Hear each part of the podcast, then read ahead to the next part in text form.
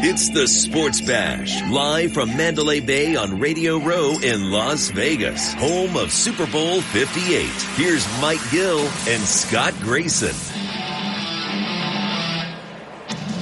We are live on Radio Row, Mandalay Bay. Mike and Scott, the Sports Bash, live 97.3 ESPN. Holy moly, it is nuts out here already. Taking a deep breath, Scott Grayson. Um, what's happening, everyone? We are on Radio Row, which means uh, you will hear some great stories, some great storytelling, some great guests all week long. Scott and I have been doing this together for, I think, five, six Super Bowls now. Yeah, something like that. It's been a good run.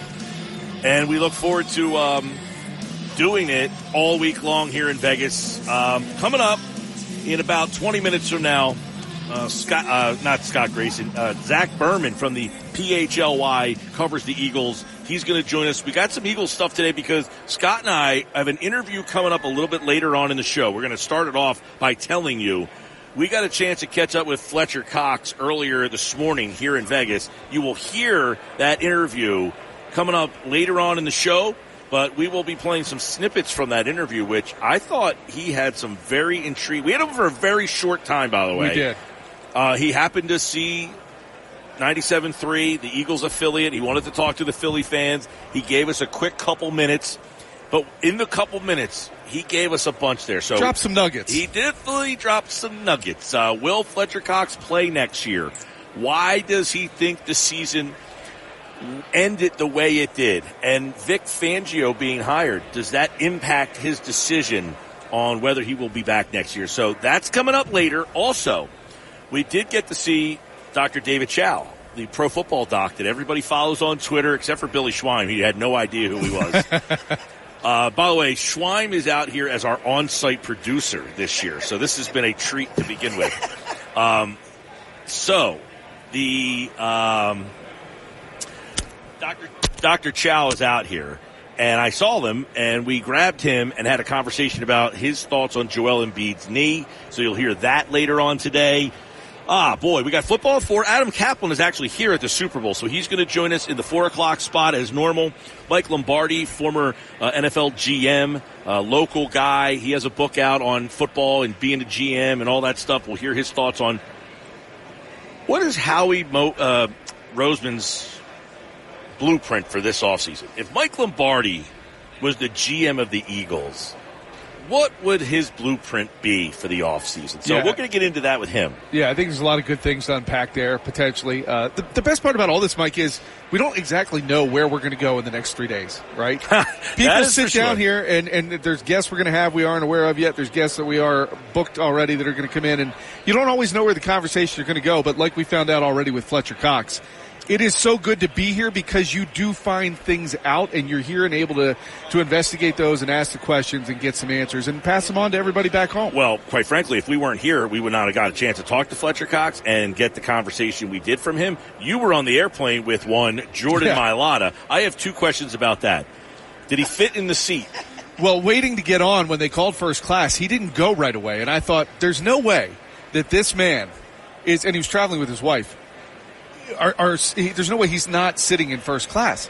So I got on the plane, I take my seat, and then I see him coming behind, and I'm thinking, okay. And he sat down in the last row of first class. Uh, he was about two rows in front of me. I did go up and say hi to him. He's going to be around here tomorrow. I'm hoping we might be able to find a way to uh, to get him on and talk to, talk to him. Um, so we'll stay tuned for that. But yeah, it's, it's, it's interesting flying with a guy that big. Yeah. And, uh, you know, he's watching a Disney movie at one point. I, I could see a screen on it, up there in first class. So yeah, that is. Uh, hey, there's Tony Bruno. There's Tony. TB. There he is, the man, the myth, the legend. That's uh, what you see just kind of walking around. You've got um, all sorts of craziness happening. Tony Bruno, what's up? How are What's you? up, Beautiful, man. Um, yeah, it, it is one of those things where you're just kind of head is spinning around as, as many people who over the years have listened to these shows. But I'll tell you what, being in Vegas, you could already sense like the buzz is starting to build. Like we got off the airplane last night, and I'll tell you, there was no sign of the Super Bowl at the airport. No, it was crazy. Well, so you're landing, and I know we were on different airplanes, and, and we had the same experience. So we saw the sphere, Yep. right? So the sphere is actually a big deal here, and it is kind of cool to see in person. Um, and we haven't really had the chance to see a whole lot yet, but that was something you noticed. You're right, not very much signage no in the airport. None. Um, and then just the hotels and the, everything here. People who've been to Vegas know it's just so massive. Uh, and and this is the first time on Radio Row, Mike. We've had uh, slot machines about 20 feet away. That's right. The slot machines are prevalent. Uh, it is a good spot. I do want to thank, though, before we start with our show and kind of set up the day and what's happening this week. Uh, we love being here. I will say this: people, we're in Vegas, and it's great and it's cool.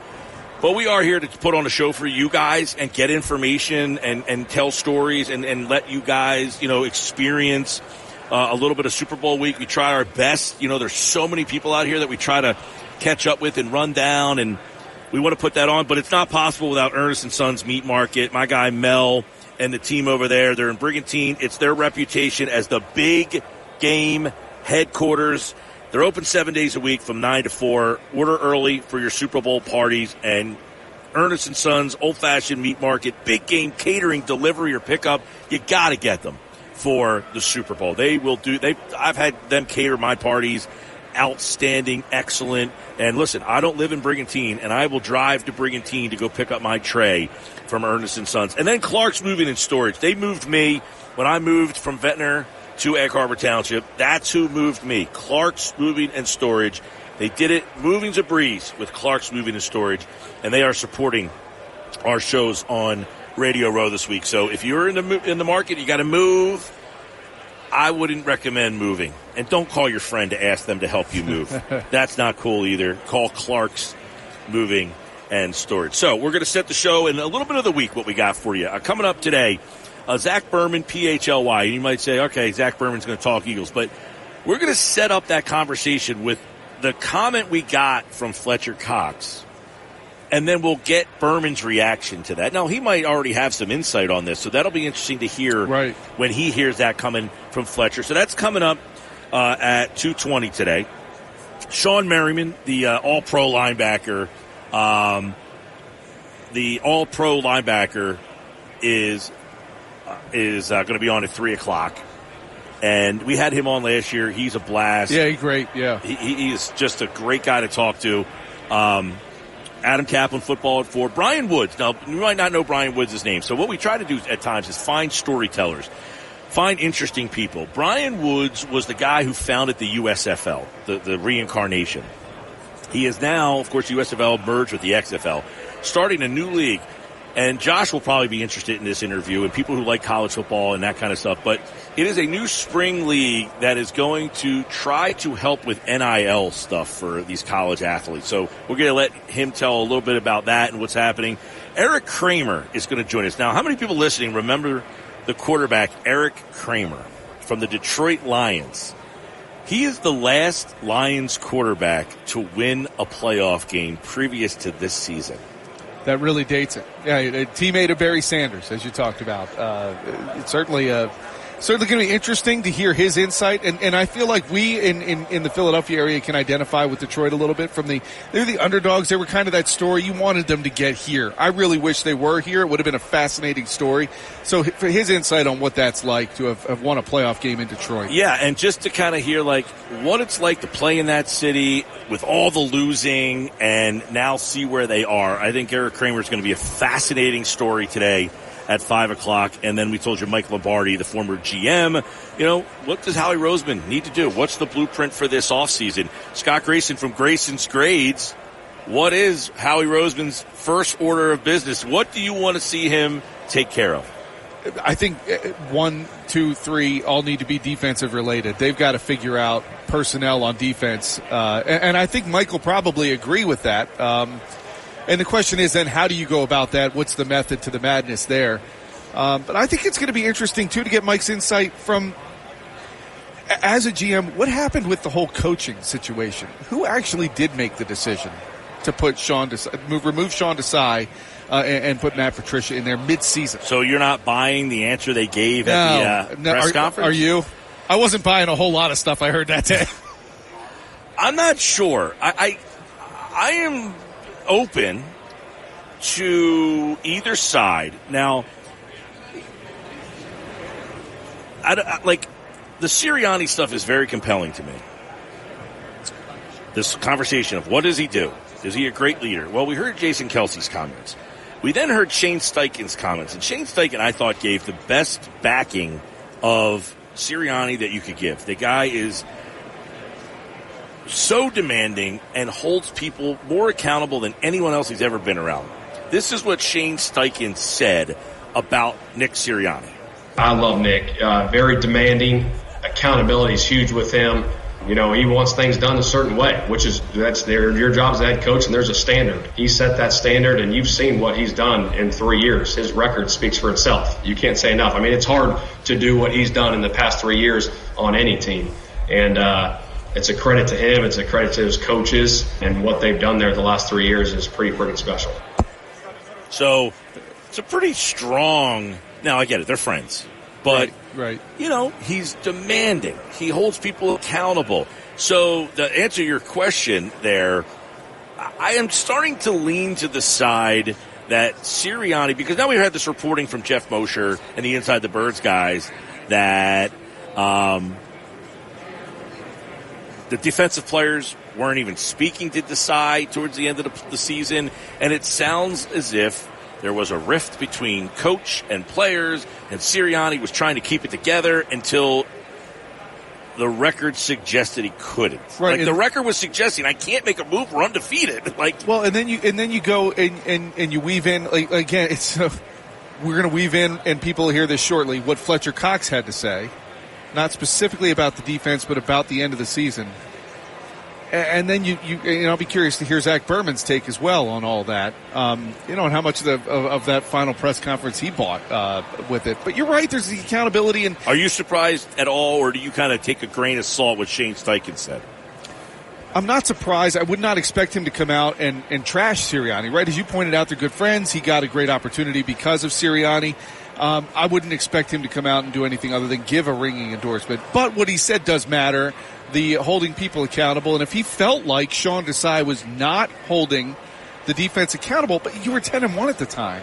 Or 10 and 2, I guess, after the nine, 10 and 3 after the Cowboys loss, right? yeah. So you're 10 and 3 you're still sitting controlling your own destiny with the number one seed you know we have the benefit of hindsight now it's just very very troubling Let me tell you, Scott, we're on Radio Row. It's Chiefs and Niners. And I have been asked to be on stations across the country because they want to know what happened to the Eagles. I've done two interviews today on other stations, and the questions are what happened to the Eagles? Like, it is a story in itself, Super Bowl week. Here we Right. are because I think one of the reasons why it's a story is one of the teams is back here, the other one is not. right and i think a lot of people thought especially even at 10 and 3 that that could be the case All right, Sports Bash is live, 97.3 ESPN. Uh, I don't know what time it is. What is it? Uh, 2.14 back there? yeah so your, your math is still a little rough it's 2.14 in the east, 11.14 in the uh, west. Well, I don't know. I landed at a weird time. you got up at 5.30 I did get up at 5.30. Um, I'm feeling like I got up at 5.30. oh, man. We got stories with Schwein. I mean, we got the Schwein with us from the locker room if you listen weekends, and it's there's enough stories from last night already with Schwein to fill the day. That is accurate. You weren't here. I i know i landed and already heard stories I had to It babysit him Yeah. last night. But it was fun. He was fine. And by the way, Schwein is uh I don't know where he is. He's just wandered off He's again wandering around. He's trying to wrangle in some some fun uh, conversation for us throughout the course of the day. And if you listen to the show, you know you never know who's going to appear, show up next. But coming up on the other side, we are scheduled to talk to uh, Zach Berman. We want to get the Eagles conversation off and rolling. And Zach, to me, is one of the best beat guys in the city. He was with the Inquirer, then the Athletic. He is now at PHLY, and he's going to talk some birds with us coming up next here on the Sports Bash. It's the live from Mandalay Bay on Radio Row in Las Vegas, home of Super Bowl 58. Here's Mike Gill and Scott Grayson. I was sad for you know for some time because I really just could never put my finger on like what went wrong, you know, and, and it is frustrating when you can't put your finger on what went wrong or you know things that maybe I could have done better, you know, as a leader, as a player, as a teammate. I still to this day really don't know what went wrong. That was Fletcher Cox. You'll hear the full interview later today on the show. We Yeah, asked he, him. He just said that not that long ago. Yeah. We asked him, how do you explain what happened to this team? We're at the Super Bowl, and I've been on two other shows. People from other cities want to know what happened to the Eagles. We have Zach Berman, PHLY, great new Eagles outlet, and he joins us now. You just heard what Fletcher Cox said. He doesn't know the answer to the question. I don't expect you to, but is it somewhat revealing to hear how he is lost for words at what happened with this Eagles team? As far as a hard explanation, yeah, I, I don't think it's it's one thing. What I can say is that there were there were signs before that when they were ten and one, right? They they they were not winning games in the in the manner in, in which you want to see them win. And I think that even then, and I remember I spoke to Nick about it, and I spoke to different guys in the in the locker room about it. Uh, that there was stuff that was getting that they were getting away with when they were ten and one that was going to catch up to them. And I think that's what you saw in those last you know two three games. That doesn't explain you know San Francisco. I, I mean those teams were just better than them. But I think the way they played against Seattle, the way they played against Arizona, I think a, a lot of that was sloppiness that you saw early in the year that was never corrected, that was never rectified, and it caught up to them in a bad way late in the year. Does that sound like a guy, though, who's at a loss at why they couldn't fix it? Like, okay, they saw the cracks, they saw this happening, and then it happened, and they had no answer. Well, I think they thought their answer was was was firing Desai, right? I mean, that's that's the card Nick tried to play, and and and look, I've I've covered the team for 12 years. Uh, they don't do those midseason changes quite often. They did it with Juan Castillo in 2012. Different type of situation, but comparable in that they were just trying to look for something that would change it up. It didn't work in 2012. It didn't change this year. So I I, I think that that was the big change then was uh, was firing Desai, trying to send a message there, and it simply did not work. So I, I think that a, a, across the board there was just a lot that was just slipping through the cracks, and it, you look at the coaching staff, but I, I think you, you have to include Jalen with that as well. Jalen didn't play as well as he needed to play later on in the year. So let's let's go there because you brought it up. Jalen Hurts. Uh, the offseason, we all know he got paid last year. Yeah. He, he was coming off of an, uh, an amazing Super Bowl performance, an amazing season. Was he, in hindsight, was he a little too distracted in the offseason? Did he get in the work he needed to? And do you think that this was, we, we know how competitive he is. Sure. This isn't going to sit well with him, right? How, how do you expect him to come out of this uh, next year? Yeah, well, well, to the first question, I, I don't think it was a matter of, of him being distracted or kind of pulled elsewhere. Um, you know, Jalen, like you said, he, uh, competitive, extraordinarily motivated, was was doing what he needed to do this offseason. I, I think it was a confluence of things. Number one, I think going into the year, they did not want him to run as much. And I think that can, that can affect the way you operate, uh, you know, when the ball's in your hand. And I think part of what makes Jalen special uh, is his ability to run, is, is his ability to, to make things off schedule. And so they shouldn't try to harness that. They should let Jalen be Jalen. Number two, I think he was dealing with something throughout the year, in particular after that Rams game uh, when he banged up the knee, and thereafter, I, I, I don't think he was ever quite right. Uh, but look, there was a lot of change last year when you when you look at you know, losing Shane Steichen. I think uh, to the point about what happened last offseason, teams spent the opposing teams obviously spent the entire offseason studying the Eagles. What are they doing? What works? And I don't think the Eagles had enough answers for their adjustments. They didn't have a, a, a good counterpunch. I think they tried to double down on what they thought they did well, but that they didn't have the counterpoint to adjust to what the other teams were doing. As you've dug into the Kellen Moore style of Yeah. offense, how do you think the Kellen Moore Jalen Hurts marriage will work? Good question. I, I- I think it'll look. It's it's hard to say right now without seeing. My, I think Kellen Moore is a really good offense coordinator, and I think Jalen Hurts is a really good quarterback. And you put those two things together, and you should have a really good offense. now, I, I, I'm curious to see personnel wise what the Eagles do at number three wide receiver, what the Eagles do at number two tight end. I think those are all factors here. But I think Kellen Moore is going to be emboldened to get these wide receivers open, right? To show a little more creativity there, to add you you, you hear pre snap motion, but I do think that's that's that's going to be something they try to do. I don't know how much under center they're going to go into. Uh, you know, philosophically, I I know Nick likes being in the gun for the purpose of the plus one in the running game. But if, if you think it helps you with the play action, and that's that's something that Kellen Moore can incorporate, then it's something they they, they, need, they need to at least welcome. So, yeah, I I think Kellen Moore's resume as an offensive coordinator, in terms of yards, in terms of points, um, in term, you know, in those areas where the Eagles weren't particularly good, like I said, pre-snap motion, I think he can help there. And I think Jalen is, is awfully talented and motivated and competitive that if he's receptive to it, I think it's going to work. Zach Berman, PHLY Eagles, uh, you know, they have live videos every day, and you can check that out on their YouTube platform. One of the things you talked about on your show today, which is Nick Sirianni, is he being set up for success with this choice? Did they pick more to usurp his offense, or because it was a perfect complement to what Nick likes to do? Oh no, I well, I, I wouldn't necessarily say usurp there. I, I, hear what you're saying. I think that, that that they felt they needed it, and when I say they, Jeffrey Lurie, Howie Roseman, and Nick Sirianni, that that they they needed different voices in both coordinator spots, right? Last year, they they went with two relatively inexperienced coordinators. Sean Desai, I know, had a year as the defense coordinator in Chicago, but just he didn't have the same track record, of course, that like Vic Fangio has, right? And then Brian Johnson. And now I think Brian was handcuffed a bit in the sense that he was running Nick's offense. Mm-hmm. But I, I think offensively, they thought they got stale, like Nick said. And defensively, they thought they needed more experience, more cachet there. Uh, so, in terms of him being set up for success, what I think is, is important to recognize is that when Nick hired Shane Steichen and Jonathan Gannon, those are two guys that he, he had worked with. Those are two guys he had long existing relationships with, right? It's a little different here with Vic Fangio and Kellen Moore. And, you know, we were speaking to, to Brian Billick on our show yesterday about, like, you know, the, the CEO coach, to use that term, and how that works. And, and I think ultimately if you hire good people and you're a good leader, and I think Nick's a good leader, you can make it work but there are different dynamics, and there's not that history that he had with Shane and with Jonathan.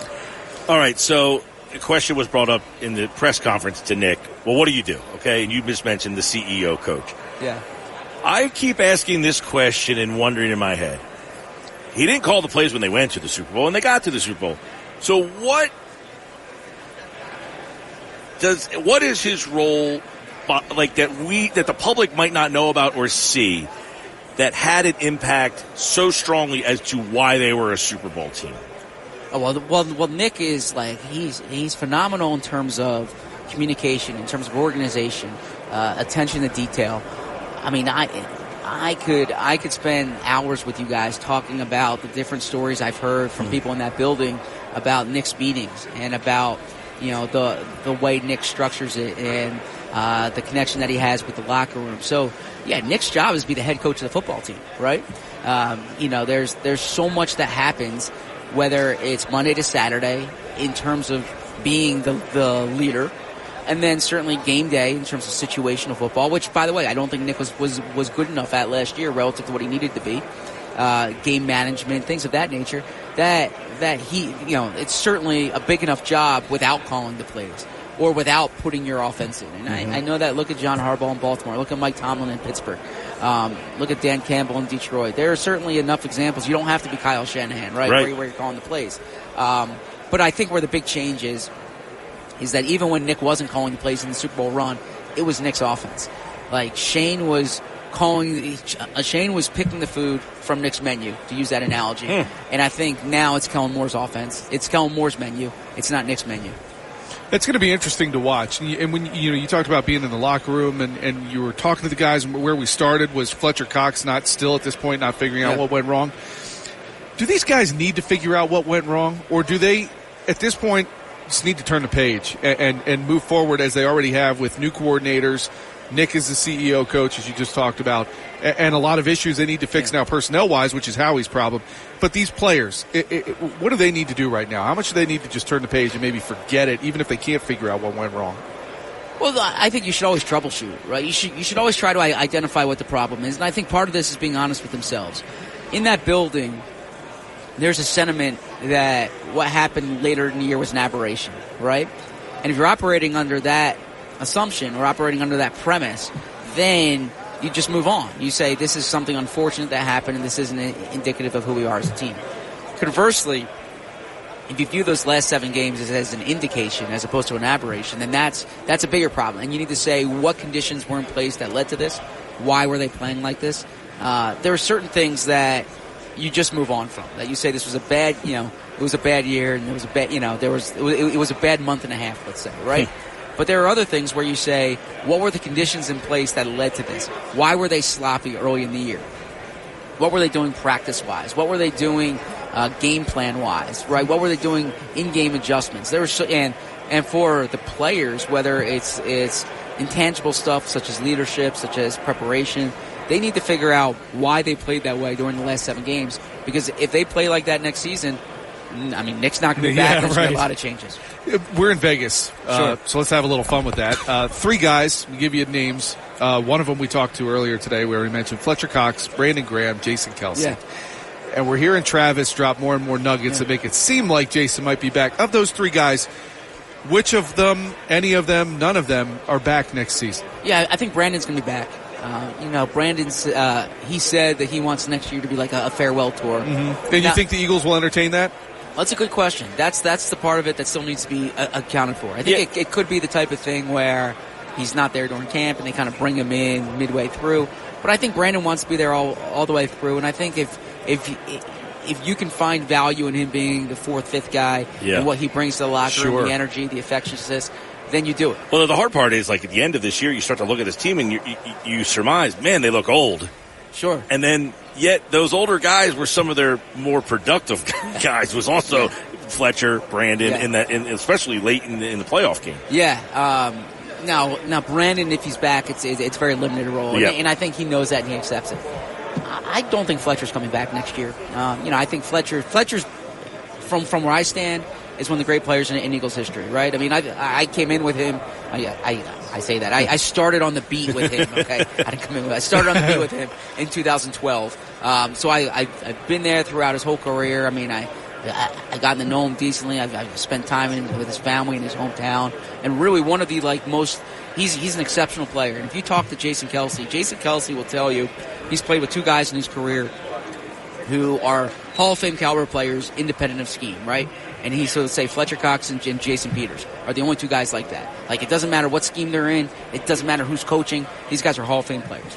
Uh, but I, think Fletcher will kind of look at this these 12 years he had, and I don't say ride off on the sunset because they they lost there, but it certainly sounds like Fletcher won't be back. I, now I could be wrong. A lot can change.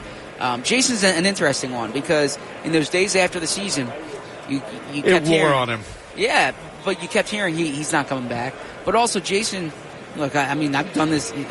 I was in that post game locker room in, in New Orleans in 2000 and the 18 season, right? Yep. And standing by his locker after that game, and we're saying, are you, you know, are you coming back, right?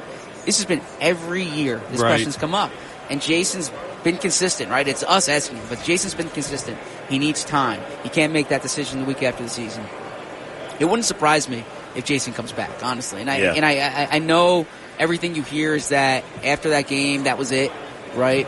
But Jason is very um, he's very conscientious about like taking his time, making. Now he's he, he's not going to take two months, but I would imagine he makes that decision in the next two three weeks, and I wouldn't be surprised if he's back. But I don't have a good way to say yes or no at this point. So uh, those three guys obviously are different than than the rest of what they have. But does this? They lost to Tampa two years ago. They got bombed. They weren't on the same level. And I thought it was like an eye opening of like we made the playoffs, but we're not a Super Bowl team. Sure. And they were very aggressive Yeah. and became a Super Bowl team.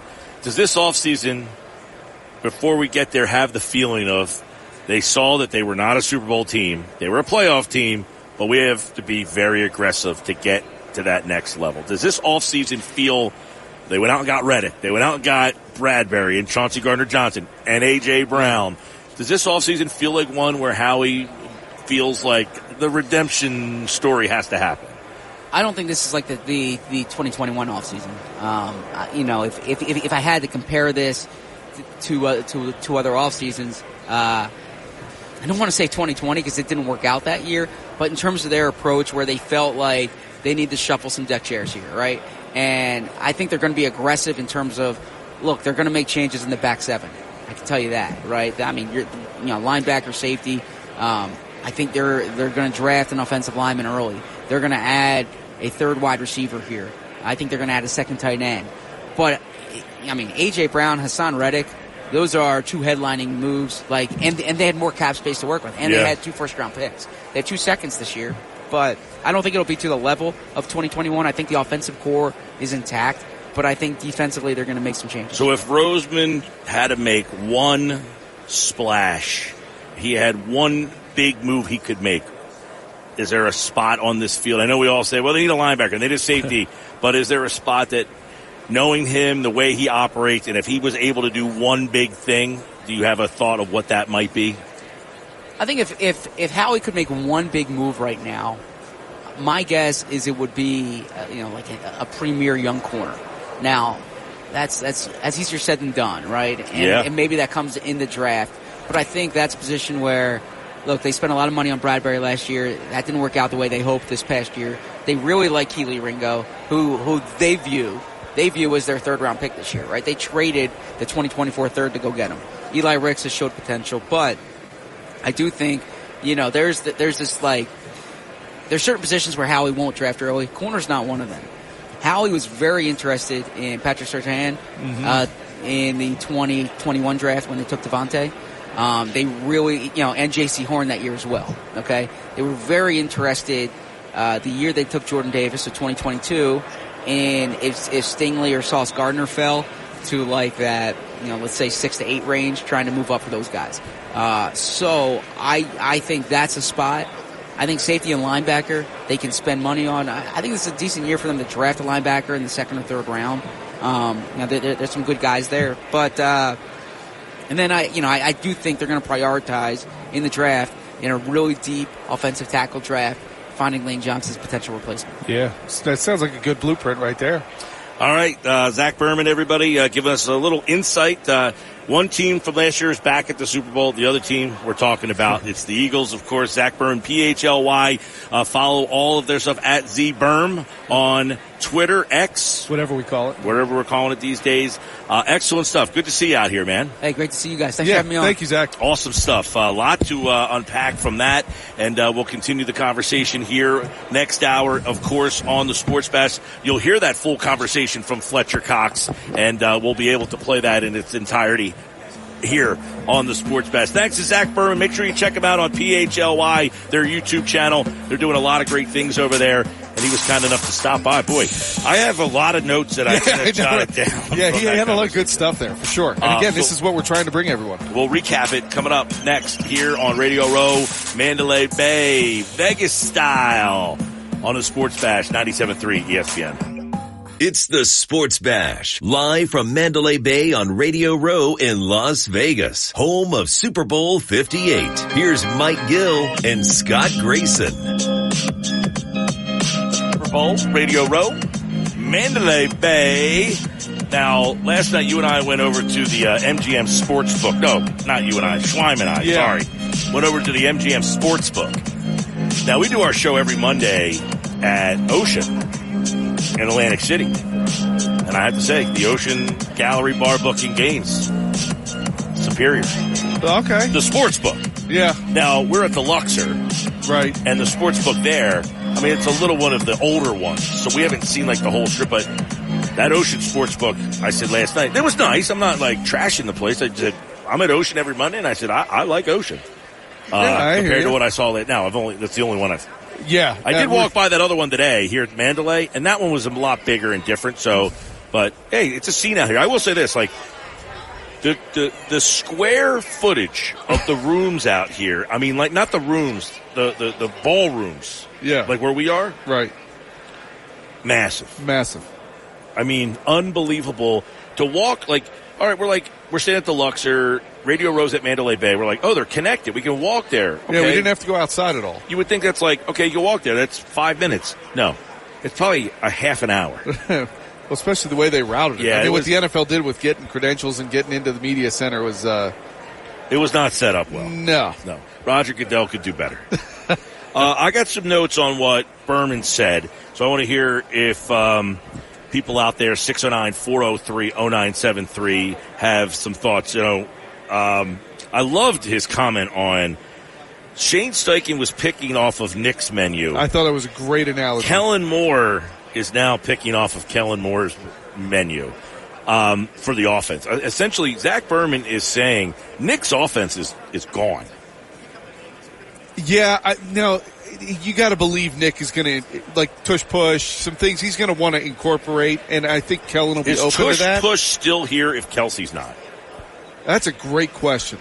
You know, because we all tried to unpack what were the reasons of the success for that. Was it the fact that Jalen Hurts squatting 600 pounds, he's strong, or was it the way that that, that Jason would kamikaze himself in there uh, and and create enough room for Jalen to get the first down? It, it, who knows? Um, but it's it, going back to the comment you brought up. I think the fascinating thing in all of that is that there's clearly been change here. And what he said is that the team spent all offseason learning how to try to stop the Eagles offense because everybody knew they were going to be the team to beat in the NFC. Well, now they don't really know what this offense is going to look like this offseason because it will be that different. Which is why you had to almost, like, hearing you say that, thinking about what Berman said about, hey, people had all offseason to kind of figure and study our offense for the third straight year. They almost had to make a change in the offense in some capacity, and therefore Brian Johnson kind of became the sacrificial lamb solely for the fact that the offense had to have a different look. Yeah, and, and now this is my take. I, I, just feel like he and Jalen were too close too. I think Jalen needs a little bit of that. Um, somebody who doesn't De have that relationship to Wentz. in a way, uh, because how many times could you see on film, right, that he was missing open guys? And I wasn't seeing any learning from that. And so there's a disconnect between the coach and the player to learn from mistakes made, and that's their job is to teach to learn how to make not make the same mistake twice. And now I'm looking forward to seeing how Jalen will do with that relationship uh, and how that will develop with uh, you know with Kellen Moore. Some other highlights from the conversation. I asked him if Howie made one big splash, what would your answer be? I, I, like the look of, of, finding a young corner that they might trade for um, because they do have assets in the in the draft uh, that they could potentially use to get somebody like that. They do need a young corner, and he's right. They do like Kelee Ringo. Do you and, have any hope that Bradbury can bounce back? That he just didn't like the scheme. Him and Desai didn't get along, and no, I just saw too many times. Uh, look, I appreciated Bradbury was always a stand-up guy in the locker room who would talk to us about everything. He was very honest about things. But I think the game, what I saw this year, they need to move on. Okay, I'm, I'm, i like your answer too. The fact that you respect the guy, but I have to say, I think he took a step back. And I, I do. that's fair. I do, and I think they need to get younger at that position, one way or another. They definitely need to get. I mean, any way you slice it, Slay and Bradbury yeah, you have are to getting break older. That, you have to break that up, and I would break it up by keeping Slay and losing Bradbury. the gymnastics of what you do to get rid of Bradbury is going to be a problem. Well, it's true, and it, it goes to yeah, how they do that is going to be fascinating to watch because um, you're in a way. And there's Dan Marino. Uh, oh, that's so funny. Where's Dan Marino? He's uh, table diagonally about because Billy Schweim said to me, "Hey, Mike." Dan Marino going to be there? I said, yeah. how am I supposed to know? And sure enough, there's Dan Marino. Yeah. Oh man, that's funny. So, so you to get so you look at what they have to do with Bradbury. It's it's very complicated in order. So you're almost got to keep him. And, and start using him in a way that uh, if and he won't be up for this. He wants to play, but he might be more of a reserve role just to, to not have the dead cap hit. Um. Uh, what's it called? My other thing he said um, he said there's definitely going to be changes on the back seven, and they're going to draft an offensive lineman early. They love their offensive linemen. They love the well. They love in, one philosophy this this franchise has had that you can't argue with, and it has worked, is to build from the trenches out.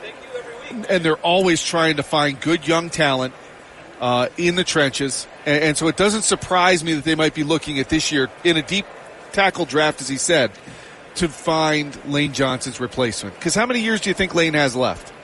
Two, maybe. How old's Lane Johnson now? That's a good question. I don't know off the top of my head. Uh, I got it here. He is 33. So, yeah, I mean, Lyman can typically go a little longer, but I would think Lane's got two Pro Bowl level years that he can still play, yes. But as he said, I think the guy that they're trying to find is the replacement. They've been doing this game for a while, though. They've been trying to draft the replacement for Kelce, Landon Dickerson. They moved him to guard. He became so good at guard that they had to draft another replacement for Kelce, and now that guy played guard. Now he'll probably now if Kelce comes back, Jurgens. Do you, did you like him enough at right guard that he's entrenched there, or are you drafting a guy that you are getting to replace Lane Johnson, but can also play right guard in the meantime? Ideally, that's who I would look for. I would look for a guy who's versatile enough to do that, as the guys you mentioned had done in the past, um, because you don't want to push Lane out the door if he's still got something left in the tank, and, and we all can agree he still does for sure.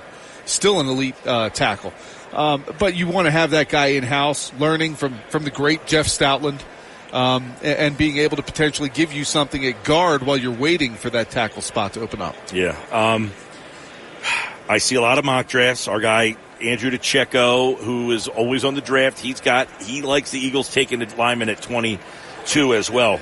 I know we're early. It's very early in the draft process, but if I was to tell you at 22 in the draft they drafted an offensive lineman, are you disappointed? I mean, I, I Now I see Dan Marino. yes, by the way, yes. I'll tell you what, he still looks like he can sling it. Um, I was like, I don't see Dan Marino. Yeah, look no, at Schweim. yeah, well, his yeah. head is like he. I, he's right there at eleven o'clock. sitting down, headset on, sport coat. I mean, he's right there sitting down with the glasses. no, Oh my god! walk walk straight through that right there, that quarter. Keep going straight. You'll run right into them. it's like having a child. Straight. It's like uh, the scene in in in. in in uh, Goodfellas, yeah, right around the corner there. Yeah, the, the jackets, they're right around the corner. I will talk to you when I take a break. I'm in a I'm in a live radio show right now. no, um, all right. So So would I be disappointed if they took a tackle at 20? I feel this team has so many issues on defense. I want to see them address that. But you don't want to ignore the offense because I think that, that what they're looking at is if they're going to win next year, Mike, they're going to win because they're scoring a lot of points. I, and and it's like I have faith that Stoutland can take what he's got and they can be a competent line with Mailata, Dickerson, whoever's playing center, Johnson, uh, uh, Johnson at right uh, tackle, and whatever's happening at right guard. right. Like they got um, who they draft last year? Uh, Jordan. no, the Uh, third round, the uh, lineman. Tyler uh, Steen. Steen. Yes, yes, yes. Tyler Steen. Yes. So I think Steen can play right guard. You Driscoll's a free agent, but I've lost a little train of thought because Swine was Uh, uh, he distracted you. was distracting me. And I don't get distracted easy, but the Marino thing. I mean, you see Dan Marino. I mean, it is a pretty amazing thing to see Dan Marino sitting like ten yards from us. Yeah. Um, Still looks, I mean, still looks great. Now Schweim's over there to give you a little locker room preview for this weekend. He's talking to you. Remember Eric Swann? Oh, yeah. From the Arizona Cardinals? He is a big man still. You know, He still is, he's yeah. like in his fifties. Oh, sure. Yeah, he was a great player, Eric Swann. All right, when we come back, another great player is joining us here. You'll have to listen to find out. It's the Sports Bash, live from Mandalay Bay on Radio Row in Las Vegas, home of Super Bowl 58. Here's Mike Gill and Scott Grayson. Hour two, live on Radio Row, Vegas style, baby. Mandalay Bay. It's my first time in Vegas. first time ever. Mike Gill, Scott Grayson, and that voice right there, Shawne Merriman's back. We'll tell you about what Sean's up to. Now, he just slipped in before he got on the radio that his son's playing QB in the Garden State. Yeah.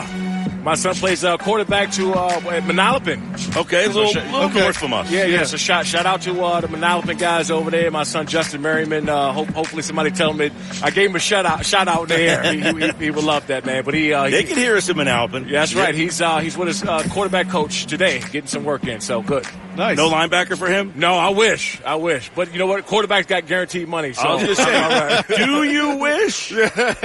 Well, you want to see you want to see your son tackle somebody, but at the same time, he's a he's a pretty damn good quarterback. Well, you There know, you it's go. funny. We like you talk about linebacker. This is really interesting. Okay, so where's the linebacker position in the game now? Is it changing again? Like, all right, so we're Eagles affiliate here. Howie Roseman does not care about linebackers. And he laughed the other day. He said, There's this perception that I don't care about linebackers. So I went and got Nakobe Dean, who got hurt immediately.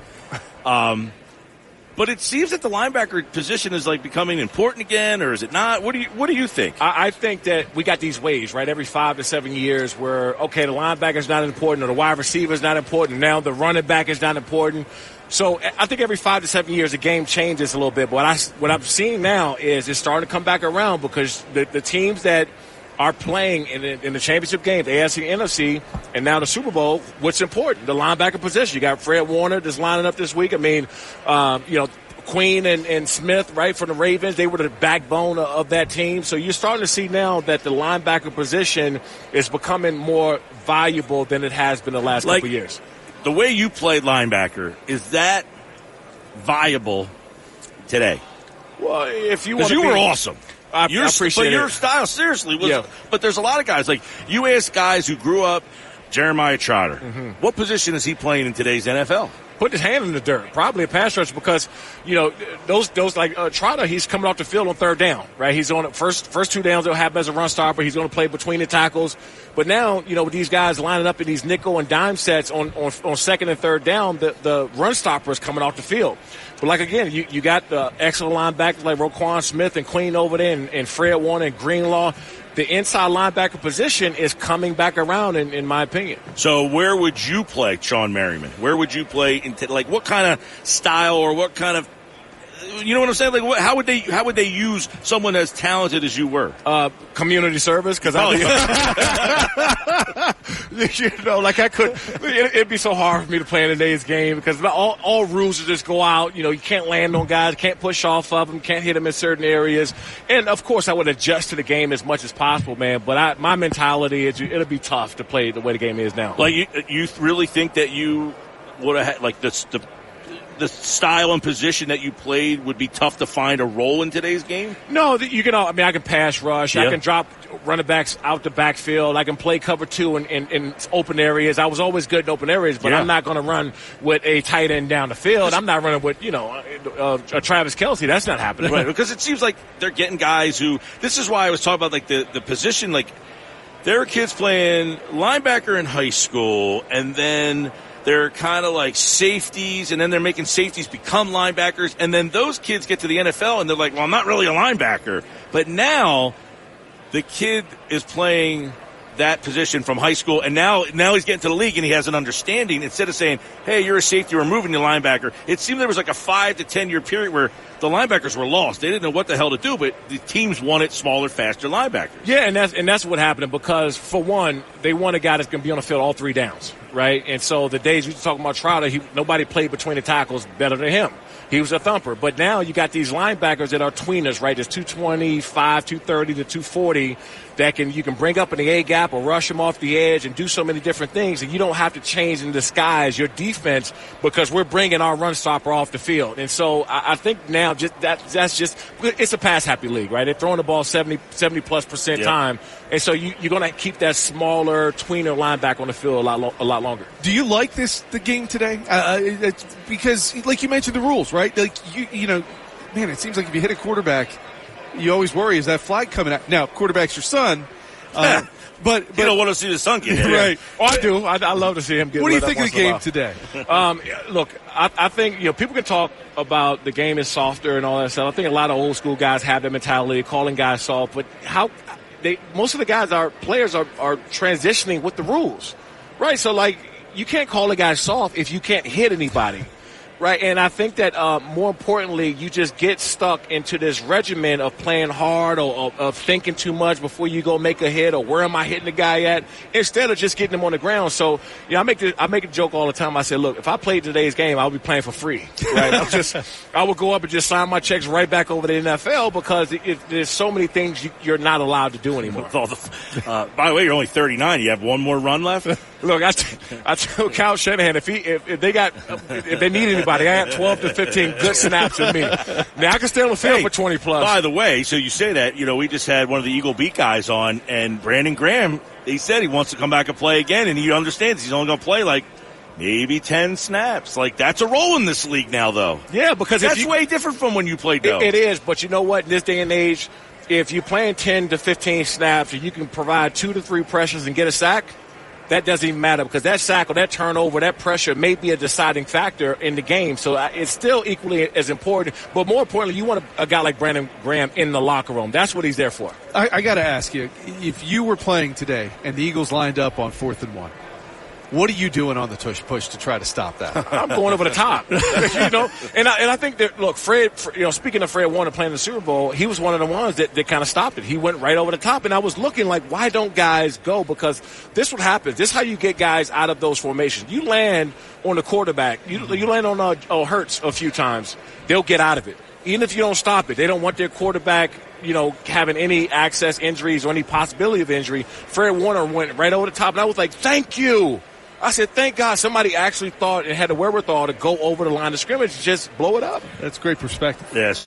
Merriman, three time Pro Bowler. Bills, Chargers, Lights Out. We're going to hear what Lights Out is up to in just a minute. I want to get, though, I don't know how closely you follow the Eagles or saw it, but they were 10 and 1 at one point and then were awful. Have you ever seen that happen to a team that appeared to be a. They were here last year. Mm-hmm. You and I spoke. You were in The Bachelor. You remember. Yeah. We talked about it. They yep. were the Eagles in the Super Bowl. And now they were terrible. What, as a professional in that locker room, how do you explain the demise of a team so drastic from 10 and 1 to what we saw, which was unprofessional football almost? Yeah, you, you can't. They got their crew coordinators you, you, fired. honestly, you can't explain it because we've never seen a collapse like that in history. And at first, you know, I was I was more disappointed because they were eight and zero oh or nine and zero, oh, whatever it was, before they lost. Yeah, they lost that Jet game. Before they lost, but people were talking about them like they were trash. I'm not like somebody with an undefeated record. They were like, oh, they're not that good. I'm like, hold on. Please let me not be that good and be nine and zero, oh, right? so you thought they were good? I thought they were good, and then you start to see them playing better teams and the quality drop and they start going into this slump that they couldn't get out of. And you start seeing Jalen, you start seeing Hurts and all. You got like post post game interviews, and they're they're disappointed. The energy's low, just the attitude switch, and it's like they never came out of that slump.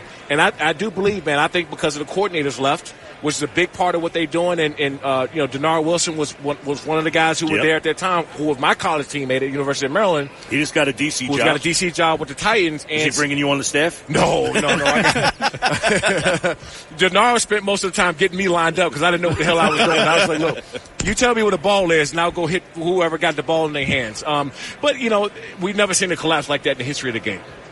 Um, all right, so coming up Friday, February 16th. Now, for people that know Shawne Merriman, Lights Out, the nickname, you've got uh, Lights Out Extreme Fighting. You were talking about this last year, doing it again now. One of my buddies actually lives right around the corner from, and he's listening right now. So uh, tell the people listening uh, what's happening and what you're doing with Lights Out 14. Yeah, we got Lights Out Extreme Fighting 14 is my MMA organization. Uh, we'll be live on Fubo TV February 16th, uh, 7 p.m. Pacific, live on Fubo Sports, Fubo TV. If you don't have Fubo, get it. We also air on uh, Bally's and Amazon Freevee a week later. Uh, but we got the next up and coming stars of the sport. And, you know, my whole thing of getting in here is, uh, you know, I had a, I built a big platform for myself, obviously have an opportunity to play in the NFL. But also, I've been around combat sports for 17 years. I was one of the first guys to actually make that transition from football and, and, and being around this uh, fight business. And so we got a huge fight with these up and coming guys uh, next Friday, February 16th, live in Long Beach, California. We'll be um, live on Fubo TV, Fubo Sports. You know, I used to call MMA. I did. That's the, right. You I told me. Yeah, I did the play by play. Me and CM Punk. He was my color analyst, so I haven't done it in a little while. Yeah. I, I can't say that uh, I'm at the top of my game there, but I watch a lot of this level of fighters, and you know, in fact, uh, Sean Brady, who was in CFFC, he was supposed to headline the UFC card in Atlantic City. That's right. And he just uh, got injured, so he's not going to be in Atlantic City. For Atlantic City people back there, no, no break because he's a local guy. Yep. Uh, but uh, I love watching this stuff, and, and you know, you see these guys how unbelievably talented they are. They just need to be discovered. That's it, man, and giving them a platform, right? I mean, uh, we all know who the big dogs is in the business, which is UFC, which is great, but they, they only have 500 and something fighters under contract. There's thousands of fighters in the country that need a place to fight. And so we're having these jumps on viewership and viewership on football of 70% and 90%, just unprecedented jumps because I think the, the, the, fans and the people are just really enjoying what they're doing. And they also love things at the grassroots. And that's what made the UFC who they are. They built their superstars. They, they, they got behind them, they branded them, they, and they made them kind of who they are in the fight business. And that we're doing the same thing. We, we want these up and coming guys, give them an opportunity. We got two or three fighters on this card that I believe will have maybe one or two more fights left with us, and then they'll be headed to the UFC. Wow, that's great. Uh, Bills, Chargers. They're your two teams. Do you like the Harbaugh hire? Love it. Yeah. I love it. And to, and to be honest, I think it was the only hire that they could have done. And not that you know Vrabel was a great coach. It's not how he don't have a job right now. I don't Right? understand. Yeah. Did you hear the one thing? The big house, his size, Size? You asked me why I'm not coaching. It's because of that. I'm too big to be in, in the front office. Well, you, you could be the position coach. they just don't want you to be the head coach. Come on. But- but- That's the most ridiculous thing I've ever heard. it's the stupidest thing I've ever heard. But I, look, I, just the reason why I love this hire cures two things, right? Uh, it, showed, it, it showed that the Chargers are serious about making a run. Finally. You know, finally. Well, yeah, I I think that they are, but coming off of this hire with Brandon Staley, the fan base has got kind of in the hole. They wasn't happy, and then towards the end of his years, They I- need to move back to San Diego. yeah, well, you know, San Diego's the best place to live in the country. I I'll tell you that. And I think for Jim Harbaugh, he was already looking at making his jump back to the NFL. He's already been publicly speaking about Justin Herbert and how great he think he is. Yep. If you're going to make the jump back in the NFL, what better job could you have taken? There was no other coaching vacancy open that you're going to walk in with this level With of that talent. quarterback. Yes. Yeah. Um, Buffalo's your other team that you played for. Yeah. They're right there. They're right there. Are right there. Do they need to change, or they stay the course, or they need a? Wide right again. I, I oh, think this. I think that they need to get younger on the defense side of the ball. Von Miller's my guy. I love Von. He's like a little brother to me. And I think that you know when you get older, you just you get injured. You just your down, your play goes down. It's just it's part of the game. Happened to me. Happened to everybody that played long enough. I think they need to get younger, and they also need to the- the back and forth between Diggs. I, I, Diggs going somewhere I don't understand that. He he you know that is that is Josh Allen's like guy. And whenever you start to disrupt that, then you're talking about a whole entire rebuilding situation. And I don't think that they're in that standpoint. I think they got a real opportunity over these next two or three years to get back to where they were, if not further, and make another run of this uh, thing. We, we got to, before we let you go, uh, what do you see in this game? Uh, Chiefs, been here so many times. Niners, you, your guy Fred Warner, uh, Yeah. I know you're, you're pulling for. How do you see this game playing out? No doubt about it, the 49ers are the better team, talent wise. But so, in my opinion, so were the Buffalo Bills and so were the Ravens. Yeah. which Chiefs beat them both. And so when, when you're talking about, you just mentioned them, them being here so many times, these guys know how to win. So I can't go against the defending Super Bowl champions. I'm going with KC. Only because they've been here so many times and they know how to win. No stupid penalties, no turnovers, and they're going to capitalize off of any mistake that you make because that's what they're great at doing. Until somebody knock them off, I, I'm going to keep going with them. Smart man. Uh, Shawne Merriman, everybody. Um, my girlfriend said, make sure you talk to the guy from The Bachelor. Bachelorette. Um, and I told her I would. Yeah. And I did. I fulfilled my obligation You know, for the week. if you try to put it on your girlfriend, I know you're watching Bachelor. I, I am. Although the last season I watched was the one I think maybe one or two. I haven't seen the last. I didn't watch the Golden Guy. Yeah, all right. yeah. But uh, all right, a lot of fun. Uh, Shawne Merriman, February 16th, Friday on Fubo TV. Check that out. Lights out 14 for all you combat sports fans. Uh, he's a three-time Pro Bowler. Shawne Merriman, everybody. Thanks, buddy. you got it, bud. Thanks for having me. Uh, Shawne Merriman here on Radio Row on the Sports Bash Live, 97.3 ESPN. And I want to thank my friend Mel over at Ernest and Sons Old Fashioned Butcher Shop in Brigantine for bringing you that conversation here on the Sports Bash. It's the Sports Bash, live from Mandalay Bay on Radio Row in Las Vegas, home of Super Bowl 58. Here's Mike Gill and Scott Grayson. All right, everybody, welcome back. Sports Bash Live, 97.3 ESPN. We're on Radio Row, Mike and Scott, and of course, uh, the Sixers uh, got the bad news earlier in the week, and we happen to be on Radio Row, and it's a football event. But Joel Embiid is the lifeblood of the 76ers. Uh, and Pro Football Doc, you guys know Dr. David Chao. He's been on our show, our podcast before. And uh, I happened to say, hey, let's grab the doc to talk about Joel Embiid. This is a weird one, Doc. And first off, thanks for, we just randomly happened to see him walk by. He's taking the time to talk to us. How are you? I'm doing fine. I'm doing fine. Look, I'm trying to get in good graces with uh, Philadelphia fans because I feel like I'm always delivering the bad news, and then Well, you're always delivering bad news to a lot of people. Well, look, look, I literally have told this to my GMs in the past. I do my Monday meeting. They'd be like, "Ah, you know, this guy's hurt. You're always giving me bad news," and I had to remind them all the time. I'm Paul Revere. I'm not the British. I'm not doing the invading. I'm not hurting the guys. I'm just telling you what it might be, you know? Yeah, and of course, uh, you've worked in NFL uh, with NFL teams, so you have that relationship of what goes on when these injuries happen. So, let's try to read the tea leaves on what we're getting from the Sixers here, who are being a little vague. Is the vagueness showing anything to you, or what's your kind of expository on what's happening with uh, the messaging with Joel Embiid? Okay, thanks for setting up that way. And to make it clear that I have no insider information, I do have some insider knowledge perspective of how teams work. And I have worked in the NBA some, and on our Sports Injury Central panel, there's a former Chicago Bulls doctor that we rely on and, and what have you. And we do cover basketball. But here's the thing about Embiid. I think you're right. The interesting messaging. Look, First of all, the Sixers know what they're doing, right? The messaging is crafted the way they want to do it for a reason. We're on the outside looking in. I've always said on the outside, if something doesn't make sense from the outside, it's because you don't all know all the facts. From the inside, it always does. Nobody makes dumb decisions. This Joel Embiid thing, as we look at it from the outside, is interesting. I do not believe this lateral meniscus injury happened with that hyperextension injury. That's not typically something that gives you the displaced flap meniscus tear. So that would lead me to believe that it's been a brewing issue coming up, and maybe that explains the messaging and caginess as they were trying to deal with it. Now, a, a while back, a few days, ago we were like, first of all, with all this and the new injury, like, obviously he's not going to make the 65 games in the MVP threshold, but that's not everyone's concern. It's now his knee. But as soon as they said, a national reporter, I believe, said lateral meniscus issue. I thought that was an interesting choice of words. Well, it was But- originally tear, and then they pulled that down. That was the Sixers that actually, because we, we were talking about that too, and, and, and the Sixers were clear to say we never said it was a tear. Right, but there was But a a- it's a- national report that, Right. reporter that said tear and then deleted the tweet. And why is that such a big difference? because a tear means you're gonna have surgery. It's a matter of when, not if. And that's when I saw issue. I'm like, as you know, he's had a lateral meniscus tear in that knee in 2019 in a scope. So to me, this was always some sort of tear. Acute tear, flap tear, degenerative tear, I don't know. But to use the word issue was interesting.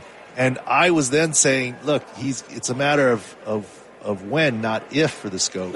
Can I uh, ask you? I don't know. Did you watch the game he played in which he got injured? Like the scope of the game or just the injury? Probably just the injury. Okay, so fair. there was a lot of discussion of watching that game. Is eh, why is he even out there? Like he did not look right. And there was some discussion. He sat out the Denver game. Oh, he always sits out in Denver, and the doctors didn't like what they saw. Well, then there was some discussion that he kind of talked his way in. Like, can you talk about that relationship a little bit? Maybe like the doctors have to see him play in that game and say he don't look like himself out there. Well, each team dynamic is different. Sure. And so I don't pretend to know the Sixers dynamic, okay? But return to play in any sport is always what I call a three-headed monster. And not to be political, for the law of the land to carry, you have Congress, the president, and the Supreme Court. Ultimately, if they're not in agreement, it doesn't go in the law. If Congress doesn't pass it, the president can veto it, and the Supreme Court can rule against it and overturn it. And to me, in sports, it's medical, the player, and the team. So medicals has a vote, and in order for someone to play, you need unanimous that it's yes. If medical says he's okay to play, but the player says I don't feel I can, or if the player says I can and medical says yes, it's sometimes up to the team to say you don't look right. So the doctor's role is more: is it safe for him to play? What is the risk of further fur, further injury? It's probably more the player and or team role saying I can't play through Can this or doesn't somebody look right. watch in the middle of the game though, and the doctors say, "You don't look right. Get him off the floor." That that basically never happens. Okay. Mm. Okay. Okay. You got to stay in That's your a good lane. answer, though. At least we can say like the doctors are watching this happen and be like, "What are you doing, uh, leaving him out there?" unless there's something where you'd say he's going to get injured more than you have to step in, right? You got to remember Basketball team physicians don't even travel to away games mm. until unless it's the playoffs. So maybe is it the head athletic trainer Right. Would have a little more say. But look, I'll speak towards my examples in football. Okay, uh, and I've covered basketball before with the Bulls and Timberwolves, but I was never a head team physician, so that's why everyone knows me as more football. But I've been there before in a football uh, game when uh, we say, okay, we got the, the the team and the coach said we got to have them. How about 15 snaps, red zone only? You know, we got to have them. Well, so to, Uh, okay, so go ahead. To that point, it, you know, everybody's wondering, you got to have him in the playoffs. And I, I know you're, you know, you don't, like you said, you don't know everything, but what you do know, like, could you put a percentage odds that you think he's able to play in any part of the playoffs, not just the first okay, round? so we'll we'll get to, to that. So to, just to the example of a doctor stepping in mid game. Okay, I'm on the sideline of the game. We agree. Okay, 15 to red zone snaps, mostly as a decoy. I look up. We're just started the second quarter. He's had like 20 snaps already. and I look at the head athletic trainer, and he looks at me, and we just both shrug. Like once you give him the helmet, look. Once you give your teenager the keys to the car, you may set the curfew at 11, but when they come home is a different story. They're out of the house, right. I mean, you know what I mean? Like in the middle of a game, you're not tapping the head coach on the shoulder and saying, "Hey, remember what we said? This was the minutes restriction. Get out of here." You just don't have that power and ability. And like I said, the doctor isn't even there at away games, and so no, that doesn't happen. So he gets uh, the, the the oddity too was the Nuggets thing. He was not on the injury report 30 minutes before the game. Uh, he's got knee swelling. He, he's not playing. Uh, that seems a little odd. And then he does play, and then he ends up getting hurt. And now, where do you think we are? Okay, look, I want Was that whole 30 minute Denver thing odd to you? It was odd Okay. to me, um, and you know, obviously, injury reporting rules. They got fined seventy five thousand dollars. which is what couch cushion. Sure. I mean, come on. Sure.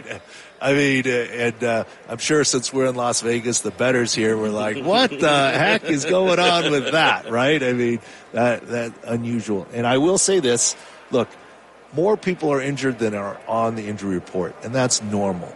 But the swelling didn't start 30 minutes before the game. Obviously, it takes time, and there was something. But that's neither here nor there.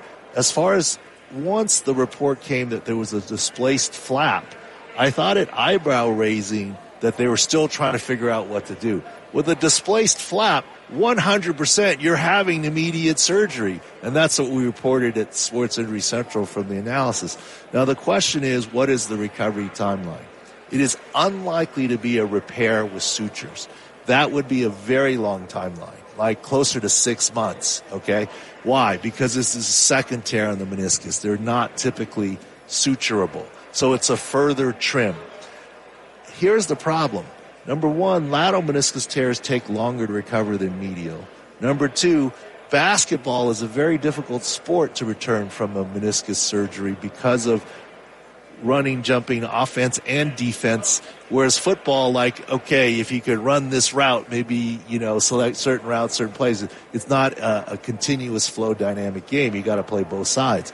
This is why even ACLs take longer in NBA. So lateral meniscus take longer. NBA injuries take longer. Here's a big guy with a previous lateral meniscus tear. And I'm not aware of what his contractual status is, but I think everyone would agree in the big picture, you need Joel Embiid going forward, and you can't risk anything this short season and be short-sighted. So when you look at the meniscus, you it, you know you only have so much of it, right? So when you shave a little bit of the flap off, or you go in there multiple times, it's not like it's going to necessarily come back. So long term, how concerned should fans and Joel be that this is going to continue to deteriorate as he gets older? Let me try and put it into perspective without it being a soundbite where I'm trying to, you know, blare something negative. There's, first of all, when you lose meniscus, you're not bone on bone. You still have articular cartilage. So the key is what's the health of the articular cartilage? And I don't know that. Mm-hmm. I've had an NFL player who lost all of his lateral meniscus early in his career. And I was like, oof, this is going to be a downhill spiral. And he actually had a very long career. Hmm. His genetics were pretty good. He had good, healthy articular cartilage. So that's the key. So that's the good news. It's not your, you lost more meniscus and now you're bone on bone. It's all about the arthritic status of the knee. With that good news spin being given out there, natural history would say a lateral meniscus tear and a second lateral meniscus tear, you're headed downhill. The question is how quick and how steep is the slope, and no one knows that at this time. So I, without sounding out there, there's no question Joel Embiid with his knee is on a downhill slide. Is it a 2% grade or Yeah. a 15% grade? I don't know. But there's no question, even with the 2019 lateral meniscus tear, he's on a downhill slide. Yeah. Now, hopefully, you know, downhill slide is, you know, over the next 15, 20 years, right? And so it's not an issue. And so he gets a knee replacement later in life. It's fine, right? But in terms of his playing career, nobody knows. But it is downhill. And I think that's one of the components the team and the team doctors will have to look at instead of just the fan perspective. Well, let's go, right? And remember, uh, you got to stay in aerobic shape and fitness too. And Sure. so how are you going to do that? And if you're not well trained, how do you just add water and put them back in for the playoffs? So at this point in time, I hope to be wrong, but I think it's more likely he misses the rest of the entire season than returns in the regular season. Um, Dr. David Chao at Pro Football Doc, as you heard there. Um, are they kicking the can down the road with the messaging? Hey, we'll reevaluate it in four weeks. It's like there's what's the messaging four weeks from now? Well, you when know, you hear that timeline, Yeah, well, four weeks is a very common timeline to just say, and they're not saying he's playing in four weeks; they're just reevaluating, and that's fair. Right. But I don't know about you guys. I heard about all the delays getting in to the flights to Vegas because the president was here and this, that, the other. But let me tell you something. When you have a 723 flight and they say it's delayed to 8 o'clock, it's not leaving at 8 o'clock. When they say it's 9 o'clock, that's just an approximation. That's just a check back with me at 9 o'clock. When they post 912, that's a departure time. Okay. And right now, yes, there's a little bit of kicking the can, I believe, four weeks and we'll see. And it's fair. They don't know right now. I don't even know the surgery's been done yet. I mean, I don't know. But yeah, it is fair to kick the can a little bit, but that's a, a check back with me. but Tom. your intuition again, you don't know the scans, you don't know what it looks like. Is that he will not play in the regular season? What about? Would you, if you were advising the Sixers, could you say he didn't play one regular season game since January? He can ramp up and play playoff games. Well, you know, the ramp up is, you know, obviously done behind the scenes and slowly. I'm just saying it's more likely which is April 20th, by the way. Yes, I'm just saying it's more likely that he doesn't play again this year than plays in the regular season. Now, is it possible that he ramps up and then can get something in the playoffs and, and maybe? Hmm. But you know, I think we'd all agree the biggest thing is what is the long-term health of Joel Embiid's knee? That has to be first and foremost what everyone So he could be about. cleared to play, and they could come together, Congress, uh, President, and uh, uh, the uh, Supreme Court, and Yeah. say, even though he's cleared, we don't even want to see him play in the playoffs because of lack of action this season. you know, whether it's chemistry of the team, whether it's fitness, whether it's, you know, risking further wear and tear on the knee. Uh, and, you know, maybe sometimes you make a decision too to say, okay, we have him back, but his knee's going to swell again. If we push him back now, we're better off not doing that. Or does it sometimes hurt the team to say, you're back one game and out the next and back another game and out the next or is, or is being definitive and coming up with a new game plan better for the Sixers. So a lot of things enter into this from the behind the scenes perspective. And I don't know what's going on in the Sixers offices, but I can give you some description of what they will be thinking about. Uh, wanted to ask you one quick football question since we're here at the Super Bowl. We watched Jalen Hurts play this year. If you watch clips of Jalen Hurts from last year when the Eagles went to the Super Bowl and clips of this year, the burst in his running just did not seem to be there, especially in the second half of the season. Did you see anything that makes you go, there might be something in that knee? Well, there's no question he was dealing with something in the knee, right? Uh, we talked about it and, in eventually injury report and he admitted to something, but there was nothing any specific. We did not see any specific video that would say, oh, that was a meniscus tear, this was this, that, the other. Our presumption was it was a bone bruise that he was playing through. And was he affected this year? I think he was. Here's the thing. I don't care how many players you have on an injury report for the Eagles. And it's not just the Eagles, it's around the league. There's, it's not just the two or three names that are on there. Look at this Super Bowl. Teams in the regular season travel a minimum of five athletic trainers and physical therapists and a minimum of three team physicians. They're not doing it for two people, right? It's normal to have wear and tear and whatever. Let's look at this Super Bowl. Uh, you know, Travis Kelce, a little time off, he's a little rejuvenated, right? I mean, uh, kind of thing. And so, uh, there's no question the game of football, there's a lot of wear and tear and injuries. If you see guys walk around, you know, on Mondays, they're stiff and sore. There's not, everybody has something. There's no question he had something but I don't know that something was something that required off-season surgery. Gotcha. Uh, Dr. David Chao at Pro Football Doc. Uh, it was awesome to uh, just randomly see you walking through here and for you to agree to sit with us and give us such detailed interpretations of uh, this. I mean, this is a major injury. Joel Embiid's one of the superstars of this game, and it's still a little unclear of what actually has gone on here. Tear, and the meniscus is so tricky. We've seen Joel Embiid play with this injury last yes. year in the playoffs. So the fact that he's not playing, is there a messaging there that last year he did play? So if these were the playoffs and they needed him, could he have played through this? We don't well, that's probably part, that's, that's, part of the fun of doing what you do and perhaps what I do. Ultimately, the story will come out. We're mm-hmm. just yeah. letting it unfold the way that it is, and and they're doing the the right thing, and it makes sense from their side. And Thanks for stopping me. I love Philly. I yeah, mean, I got to get. I haven't been back to Philly in a while. I mean, our uh, signal is down in Atlantic City, so we're uh, always at the casinos. This is just a bigger casino. Than we, oh, okay. Well, maybe is... there's the there's the casino action, but yeah. got to get back from some Pat's or Geno's. Yeah, right? man. yeah. Uh, good to see you. Good to talk to you. Okay. All right, you. everybody. You, Dr. Dr. David Chao here on the Sports Bash Live at Pro Football Doc. You can follow him on Twitter. He's got a great podcast. If you are one of those people that likes the instant information on the injuries, you can check out him. And of course, everybody follows him on Twitter for injury news and information. So the takeaway there, Scott, sounds like he doesn't think Embiid's coming back this year. No, I think there's a lot to unpack there, and even long term, Mike. I mean, it's very concerning when you look beyond this season to the future. You know, because people say you want if if you're going to trade Joel Embiid, you want to do it when the value's high. I don't think it's going to be any higher than now. And, and, that's where you have to wonder what's in the best interest for the Sixers with the second injury, second tear to that, uh, as he called it, potential tear to that uh, meniscus. Man, it, does not sound good long term, but he tried not to be a doom and gloom guy.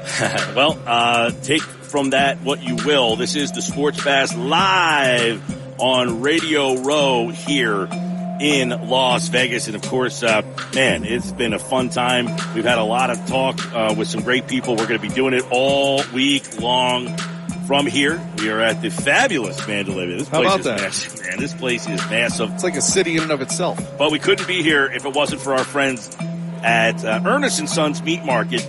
Ernest Sons in Brigantine has reputation as your big game headquarters. Open seven days a week from nine to four. Open early two to six. Fifteen eighty eight. Ernest and Sons meat market, big game, catering, delivery, or pickup. That's my guy, Mel, always supporting us here so we can bring you the big interviews from the big game headquarters.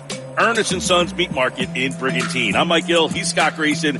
This is the Sports Bash live on Radio Row. It's the live from Mandalay Bay on Radio Row in Las Vegas, home of Super Bowl 58. Here's Mike Gill and Scott Grayson. All right, Sports Bash live 97.3 ESPN on Radio Row here in Vegas. Mike Gill, Scott Grayson, and of course your home for Eagles football. We are going to be joined thanks to Tide.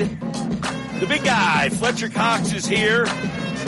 This is going to be great. Now, Fletcher Cox, if you've seen the commercials, it's Fletcher, Kelce, and Mailata, who flew on the flight with yeah, you. A six-eight yeah. man flew on an American Airlines flight with him. He did, he, did he fly first class though? oh, sure he did. Yeah. Okay, all right. So let's well, all right. At least he flew first class and didn't cheap out. And that's Fletcher Cox right there representing Tide. Um, now, being in the commercial with those guys, that, that's your acting debut. Might might have been. I got. I might have some opportunities down the road. I Get a SAG so. card? Yeah, you know, I might. I might have an. I, um, that was my debut. I, I I was told I did really really good. Uh, so you know, it was about eight hours with with Kels and uh, Oh, Kelce's a ham. He, he's the pro at this. with Kelce and, and, and Mailata. And, uh, it was fun. You know, it was. There was times where you know, obviously everybody saw that we were under the pile. Um, was it a true pile? Wouldn't y'all like to know? It's like a sphere. It's just like a an image of a pile, and you guys blasted out of it. hey, it was so fun though. You know, Now, um, I know you got to run. Like we've been telling the people, Fletcher was kind of he saw us at Philly guys. We're going to sit down. It was a weird season. It was an awesome season. It got a little off the trails, but the first question is: Does Fletcher Cox know whether he'll be back next year? that's been everybody's first question all day, and I give them the same answer. I don't know. All right. you you want to come back though, right? I give everybody the same answer. I don't know. Well, it's Vegas, baby. You know, Whatever it's- happens here it's, stays uh, here. So yeah. you can tell us. Yeah, I'm sure. I'm sure. Yeah. I can tell y'all and probably a million people that's listening. so so you guys had uh, uh, you- a rough end of the season, obviously. Have you mentally been able to put that behind you now and and uh, and kind of move on? No, it kind of sucked, man. You know, like the way that the season, the way that the season ended, and you know, I, I was sad for you know for, for for some time because I really just could never put my finger on like what went wrong. You know, and, and it is frustrating when you can't put your finger on what went wrong or you know things that maybe I could have done better. You know, as a leader, as a player, as a teammate. Um, you know, and, and and you still, I still to this day really don't know what went wrong. You know, it just it went wrong. Yeah. You have years like that, and you, you know, then you kind of find your way back. But we kind of never found our way back, and and you know, we end up losing, having to go on the road in the first round of the playoffs, and we lose the way that we did, which was again, you're still trying to figure out what happened and what went wrong. I know you got to go. Vic Fangio, does that change, help, deter your decision at all? Me and Vic, you know, we, when You he know was there as a um, as, as a consultant, obviously, you know, we talked a lot. You know, he, he loved ball. You know, he he coaches hard, and I got a bunch of respect for him. Fletcher Cox, Tide. Look for him in the commercial. It's Fletcher, Mailata, Kelce. Life is busy. Get Tide. Tide can tackle any pile, even if Fletcher Cox is in the pile. It does, and that was a big pile. And if I trust Tide, you should too. Big Fletch, Fletcher Cox, everybody here Thank on your home for Eagles football, 97.3 ESPN. We'll be back with more on Radio Row. City. It's the Sports Bash, live from Mandalay Bay on Radio Row in Las Vegas, home of Super Bowl 58. Here's Mike Gill and Scott Grayson. Football at four, powered by the Inside the Birds podcast. Yes, Mike and Scott Grayson, our annual trek to Radio Row. And we want to thank our great sponsors for this year's edition of Radio Row at Mandalay Bay in Vegas. Adam Caplan is actually live out here. He's going to be headed over here in just a minute. Mike and Scott brought to you by Ernest and Sons Old Fashioned Meat Market, Brigantine, the reputation as your big game headquarters, seven days a week, nine to four. Order early for the big game. Catering, delivery, or pickup. That's Ernest and Sons Old Fashioned Meat Market, Butcher Shop in Brigantine. Clark's Moving and Storage. They move me, they can move you as well. Clark's Moving and Storage is a breeze with all of the ability to move you into your new home with Clark's Moving and Storage. And of course, Adam Caplan from Inside the Birds, the podcast, which you can get on all podcasting platforms. Just search Inside the Birds. Here comes Adam. I see him walking towards us right now. And we just heard from Fletcher Cox. You just heard that full conversation with Fletcher Cox. We're going to get a little insight from Adam on the event that's going on. And we just heard from Fletcher Cox. And, um, you know, Fletcher, we asked him, you coming back? And he said, don't know. Doesn't have the answer Whoa. to the question. Um, There you go. asked him if Vic Fangio changes his opinion at all. He said, don't know. Very non-committal, uh, Adam Caplan. Wow. Not that you thought he would say definitively or nope. No hints? Body language. I got no hints. Well, wait a minute. You look. You guys know body language. He was sitting right here in front of you, right here there on Radio Row. in the seat you're in. Mr. Grayson of Grayson's Grades. We would need to know. We need I to would, know. I, body I would language say, expert. I Body would say body language- language told me nothing. No, he was very. I got uh, no He hints. was Poker face, huh? He, he told me uh, basically what I saw from his uh, his body language was all my options are open, uh, and that's the way he wants to leave it. Now, I did I took away what he said about Vic Fangio a little bit there. I thought there were a lot of compliments built in there um, that he liked about Vic. Uh, and then and then the other thing, Adam, we talked to him about was just what went wrong at the end of the season, and he said, right now, I still I still can't put my finger on it. Yeah, Uh, uh, Josh. I think most people feel that way. Yeah. Josh, can you play that bite from Fletcher so Adam can hear it? Here we go. This is uh, Fletcher Cox moments ago. I was sad for you know for some time because I really just could never put my finger on like what went wrong, you know, and, and it is frustrating when you can't put your finger on what went wrong or you know things that maybe I could have done better, you know, as a leader, as a player, as a teammate. I still to this day really don't know what went wrong. I mean, that's a guy who's like, I was sad thinking about, like, I don't know what happened. Like, it's a pretty powerful comment right there, I thought. You know, Mike, we, you know, on Inside the Birds, Mosher and I, and Andrew DiCecco as well, we've been through, you know, what people tell us, what did the tape look like. It was, you know, I'm a little bit older than you guys. My lifetime of, of Philly collapses. I was not alive when the Phillies had in 64. This was, look, we knew they were kind of a fraudulent 10 and 1 team. They were just skating by. But it's how they lost six out of seven. I just interviewed James Conner of the Cardinals on, with me on Sports Grid. And I said, Did you put your big boy pads on against the Eagles? And he laughed. He goes, Man, we ran it and we ran it. Look, that game, they couldn't stop them. There was to no be, answer. To be non competitive in this sport, and can you believe Jeffrey Lurie? I, I can't imagine what he would have felt after the Tampa Bay game. Right. So you br- so let's fast forward this. That's the inexplicable thing. You you can't. There were such there were so many things going on. Right. We didn't even talk about the offense. Terrible tackling. New defensive coordinator. New play caller, and it, it was bad because Patricia tried to do his own thing. Guys were out of position. Didn't know what they were doing. It just snowballed and it couldn't stop. And then they show the head coach against Tampa Bay that glazed look, like he's kind of lost the team. Right. You know, it's always subjective. You can't really tell, but it looked bad. So there you go. It's like it's everything. Cox is right because it's not just one thing; it's everything. And- Coaching, players, and injuries. Go ahead. And, you mentioned the, the coach, the glazed look. That's the same guy that's yelling at Chiefs fans and Colts fans and Lost his, lost his, Scott, there's a term that uh, John DeFilippo, the former Eagles coach, uses when uh, when he would come on our show. He, he did some uh, tape reviews for our Patreon people. And he goes, a coach can never lose a stinger. That's a, ter- that's a coaching term about energy and passion and juice. Now, here's the question, Scott, on what you brought up. Can he get it back? yeah. How do you get it back? Because I've been thinking about that because he's been like that, just like you brought up against Kansas City. And I've seen him. Th- I th- I saw Sirianni throw out Kenny Gainwell out of. Out of uh, he he told Jamal Singleton it was two years ago at, when they played the Browns when they were practicing with the Browns at Browns camp. He said, "Get him to bleep out." I mean, he went off like this guy's calls himself a hot-blooded Italian. So now to fast forward here, can he get it back? I can't answer that. That's And a great he- point you bring up, Scott. I don't he- know. Can he do it as CEO and not anything? Well, you know, he's been a CEO, but here's the difference: is uh, Cosell, Greg Cosell and I were talking about.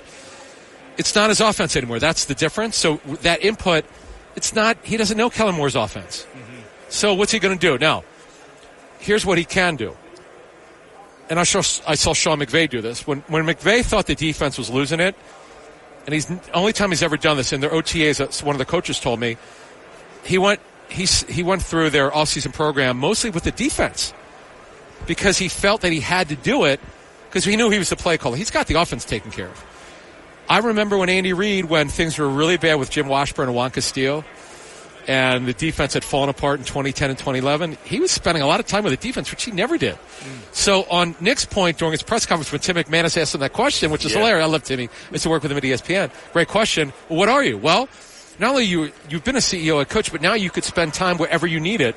And yeah, he because he's not calling plays. Sometimes he won't have the headset on. He'll go over if a because Nick was a receiver in college at Mount Union. He'll go over to the young receivers that they draft. Hey, you're not running it right.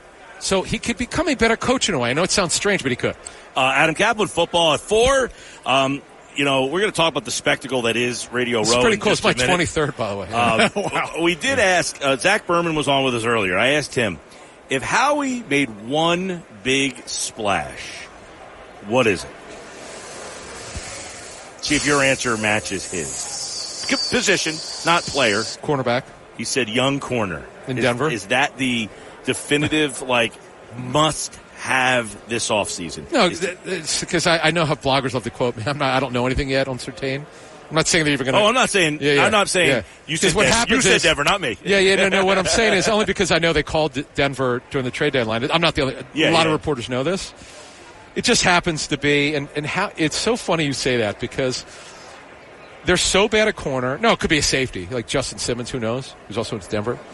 Again, these are Fangio guys. It's the only reason why I'm bringing it up. But yeah, I, I feel like they're going to make a big splash. Like Jeff and I, since we've done the Inside the Birds, this is our seventh year. Oh my God, what is time gone? Some years we're very quiet. We got relax, folks. It's not going to be heavy for agency. Sometimes we have a feeling. I haven't asked yet, mm-hmm. but I just get this feeling because they crashed and burned. Their defense is terrible in the back end. I don't know if they're going to. What are they picking? A 22? Is that right? 22. Okay. And then two in the second. The, the Mitchell, kid, the uh, Quinyon Mitchell, who I really like at Toledo, he had a great week. I don't know that he's going to make it to 22. It might be a top 15 pick. I don't know if that corner's going to be there. I don't know if that edge rusher's going to be there. They got to they got to redo the back end. The back end's terrible. So yeah, I, I, free agency. That's a good one. We, we got to see what they do with James Bradberry's contract. I was just going to ask Yeah. about that. How do you how do you get out from that, or what do you do? You take that? eleven million dollar. What you do is they own just under eleven million dollars fully guaranteed, whether he's on the roster or not. Nobody's taking his contract because he he, he should have been benched. Mm-hmm. Let's call it like it is. He just he, he he regressed to the point where Ringo Ringo was a nice little story. He's not ready to be a starter. Rich is a really nice story. He's not ready to be a starter, so they couldn't do it. But that's another thing, guys. They because we're doing uh, for our show on Inside the Birds, our next show, which we will be, debut on Thursday. We did our our offensive free, uh, just that we went over the free agents. We're doing defense, folks. That's a train wreck on defense. the back seven, like this is. It's, it's funny you this say is that. Uh, and one of the things Zach said, he said they're definitively going to have changes in the back seven. Like, Major. major changes, and just in, in the secondary. You know, the problem is they need changes, and they're all contractually obligated to Slay, Bradberry. Well, Slay's not going anywhere, but no, but- Bradberry. but oh, say, you can't overhaul Byard? a whole position Yeah. when they're all under contract. He You- knows. You, might be. Yes, Kyle Turley knows. Yeah, he does know. What's Kyle? How are you, man? Good to see you. Um, he knows what it's like to have a contract. Yeah, and and you can't just say we're going to wipe out three guys who are all under contract. You might be able to say we'll eat one, but not all three. Right, You Byard's got Byard, you got. Blankenship, you've got Maddox, you've got they're all under Well, contract. Byard's here. The Byard will definitely be here, but you know, should he be a starter? right. He kind of dropped off, and he had some injuries. So yeah, they uh, they've got a whole new back end. Yeah, they got a lot going on, man. All right. So let's talk. Um, how many years is this for you here? Twenty three. Twenty three. My first one, guess which one it was? And Rich, I'm going to give you a hint. I had to bring it up, and Rich Gannon was with me today on Sirius. Oh no, Sports Grid. That's a hint. So it was Raiders. Bucks, terrible game. Tampa. And I got yet out by the Raiders when I said it's my favorite Super Bowl because the week was great in San Diego, man. The game that the, The Eagles, last one was the. Eagles fans all felt that they should have been in that game, right? Oh two. Well, one of the losses to Tampa in the NFC Championship. Yeah, yeah, yeah. And I could see Joe Fisher still Yeah. running. So I- right. I was at that game as a fan. So the evolution of this for you, you've been to a bunch of them. I was so bright eyed and inexperienced. I didn't know what I was doing at the first uh, radio row. And it was only my third year covering the National Football League. I was actually covering the NBA and NFL at the same time, and which was impossible to do it from a full time basis. But I like it. I actually, I was telling a, a, a program director I know from a station out west, I do more business on renewals for my radio deals out here than anything I do in my in my career. I'll have five new deals when I'm out here. Nice. Just because all the program directors are out here. Yeah, oh. No, actually, I should say, oh, a lot of stations are not coming out anymore. Uh, this one is, uh, I said, like the the the. Um, Is it good for you guys? oh yeah, it's it's a very good opportunity. To, you know, we talked to. I see you Cox. every year, yeah. We're yeah. not getting That's Fletcher right. Cox on. How did you get him? he was standing next to us. You just said, hey, the girl that was Yeah. with him with with Tide Okay. was from Philly. Oh, yeah, I said yeah, yeah. Hey, can we have him for seven minutes, even though you want us to talk to him for nine? Yeah. And she said, looked at me like, no, she didn't have time. And I kept like, you know, hey, about three minutes. right, right, right. Three, You know? the, And three always starts with six. And, and seven, then know. she inevitably brought him over, and he just went. He just started going. It's and, good um, stuff, man. But uh, yeah, so uh, the, the the spectacle that is this thing, and you talked about how many different people. Um, it just keeps like every year you're kind of looking around. So, and, so in 2002, this is the crazy story. The week of the Super Bowl, when Barrett Robbins, the, the Raiders center, went AWOL. He just had a mental breakdown and he left. And Jay Glazer had that report about he just left the team and during the week. And I didn't think about that. And we had the Eugene Robinson situation, which we won't go into. Right, you can right. research it, folks. It's kind of not great. but we rarely get any controversies anymore. And, and, and the craziness of being in Las Vegas, I don't really. This is kind of weird for me to be. I've been. I. I. Uh, I've been. My first time I stayed in Vegas at the Excalibur, which is connected to this in 1989. So yeah, it's fun coming out here because it's great to see people who I work with at ESPN who are out here. Most of us are not there anymore, but no, it's uh, it's good to be here. So how many years, Mike, have you been here? I think this is five or six. Yeah, Seems something like longer than that. Well, I went to New York and then took a little break, and then uh, Atlanta, Minneapolis. Minneapolis, Miami, Phoenix, and, and now. By the way, that's super, you were there at the Super Bowl in, in, for the Eagles. Remember, it was in the food court. Yeah. How ridiculous it was. Oh yeah. It now was- it's funny you said that because there's a, a bunch of people I've talked to this week leading up to this that said they like that one. I didn't because I kept walking, I kept falling over myself. Because remember, it was enclosed, so it was a circle, and you couldn't move. There- every It was table tight. was every table Terrible. was right next. Oh, to you the were there? Yeah, it was, it was It bad, was- but that was a fun week. It was cold as heck, and I'm so glad for all the Eagle fans. Atlanta. I was in Yeah. Atlanta, too. Atlanta. Yeah. Which one? Yeah. Uh, the most recent one. Okay, cool. And I didn't go to Tampa because there was like, you know, and then they had one in L.A. recently, which I did not go to. Now, next year's New Orleans. I was talking to the New Orleans guy That's over a, there. always a fun one, man. I- That's what everybody says. That that's the best. And I don't jambalaya over there. Yeah, jambalaya. Yeah, baby. I thought you jambalaya. you know what that's from, Mike? I do. Uh, little lie. Seinfeld reference. You got it. um, all right, Adam. Well, I know you got a lot of stuff to do. Yep, I do, boys. Uh, good Good Eagles you. uh, information. Yeah, man. Stuff. Good conversation. I got to hear this interview with Fletcher. Yeah, I'm looking forward We'll, to we'll email it. to you. Yeah, thank you. Thank All you. right, there's Adam. Caplan. All right, Sports Bash Live, Football at 4, brought to you by the Inside the Birds podcast and, of course, uh, Bet365. Go to bet365.com, whatever the sport, whatever the moment. All right, when we come back, it's going to be a very interesting conversation. Uh, I just see something on his uh, bio here. Oh yeah. There you go. Yep. Um, and uh, so Brian Woods is the founder of the USFL, which now combined with the XFL, and now he is launching a prep super league, which a lot of high school parents in our area uh, will want to listen to. Why this could be something interesting for you. That's coming up next here on the Sports Bash live on Radio Row. Thanks to our friends over at Ernest and Son Old Fashioned Butcher Shop and Clark's Moving and Storage. Brian Woods will join us for a cool conversation coming up next. It's the Sports live from Mandalay Bay on Radio Row in Las Vegas, home of Super Bowl 58. Here's Mike Gill and Scott Grayson. All right, we're back live on Radio Row at the Mandalay Bay in Vegas. Mike Gill, of course, my Super Bowl Radio Row Week partner every year is Scott Grayson, and we are uh, churning along. We've had a lot of great stories, a lot of great information, and we are joined now by Brian Woods, who was uh, the founder of the latest version of the USFL, which then merged with the XFL, and they're going to be launching their conglomerate league here after this season of the NFL is over. And then off of that, you will now launch a prep super league coming up in 2024. And uh, this is be very interesting and I think a very educational type of conversation for the listeners and parents out there. So a Jersey guy and most importantly, uh, he went to WVU, got a law degree from WVU. So we got three WVUers. Scott worked there. You went to law school and I just partied.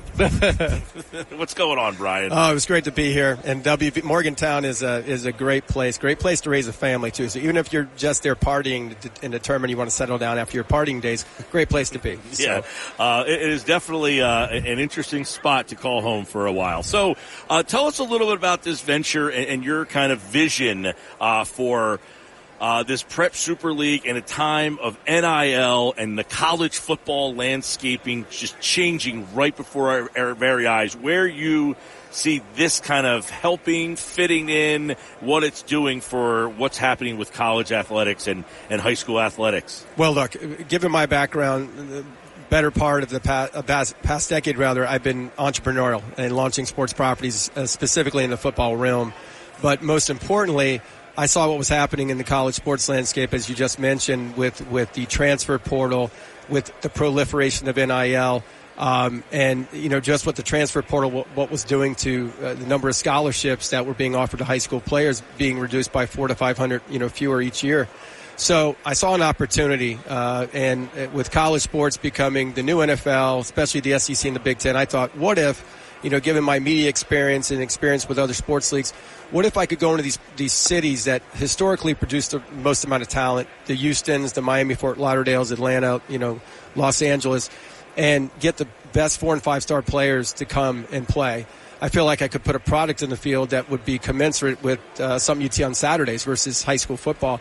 And so I thought I could effectively create the new NCAA. Uh, but most importantly, there's no supplemental platform out there to traditional 11 on 11 football. So I saw some boys in the marketplace, but because of the transfer portal, because of what college sports is becoming, I felt like there was an opportunity. I thought the next big area for for you know real media value really does kind of lie in elite high school sports, and we're, we're doing that with the Prep Super League. So is this um, you know, baseball has their AAU, basketball has AAU. Football really doesn't. Ha- you can't play AAU football. You, you can't play that much football. Sure. But is this kind of the answer to being able to play more than just for your high school team to get exposure? I think it's both. I think number one, because there's no national platform, even with AAU, you got to take that into context. That in Long Island, New York alone, there's probably 300 AAU basketball teams, Mm-hmm. right? Okay, this it's one town, one team, so it's very exclusive. We're only in 12 markets to start Right, with. this isn't. I'm paying to be on the AAU team to stay in there. You're saying you have to be the best of the best to be on this type of team. And in a market like Houston, to be on the roster in Houston, you're going to probably have to be a four-star player or above. And there's only four,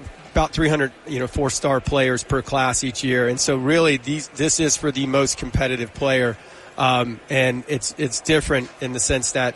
Um, it's it's not AAU, and the the level of competition is going to be very elite week in and week out. So if if anybody listening in our area has someone they think is uh, talented enough to be able to do this, but there's no team in their area, can they try to petition one of these teams? And how do you Yeah. do that? Yeah, so look, we want to be as inclusive as possible. And so what we've said is that, look, we're, we're only in 12 markets here, year. we we, and we tried to focus in the markets that historically produce the most amount of talent. But if you're in an area that doesn't have uh, a prep Super League team and you're ambitious enough, whether it be coming to practices, making sure you're there for the games, and you live outside the market, we would certainly um, afford you that opportunity should you elect to do that. We also have you know, you can go to our website and apply, and we, we vet all these applications. Are, you know, players applying every day to be considered for a roster spot.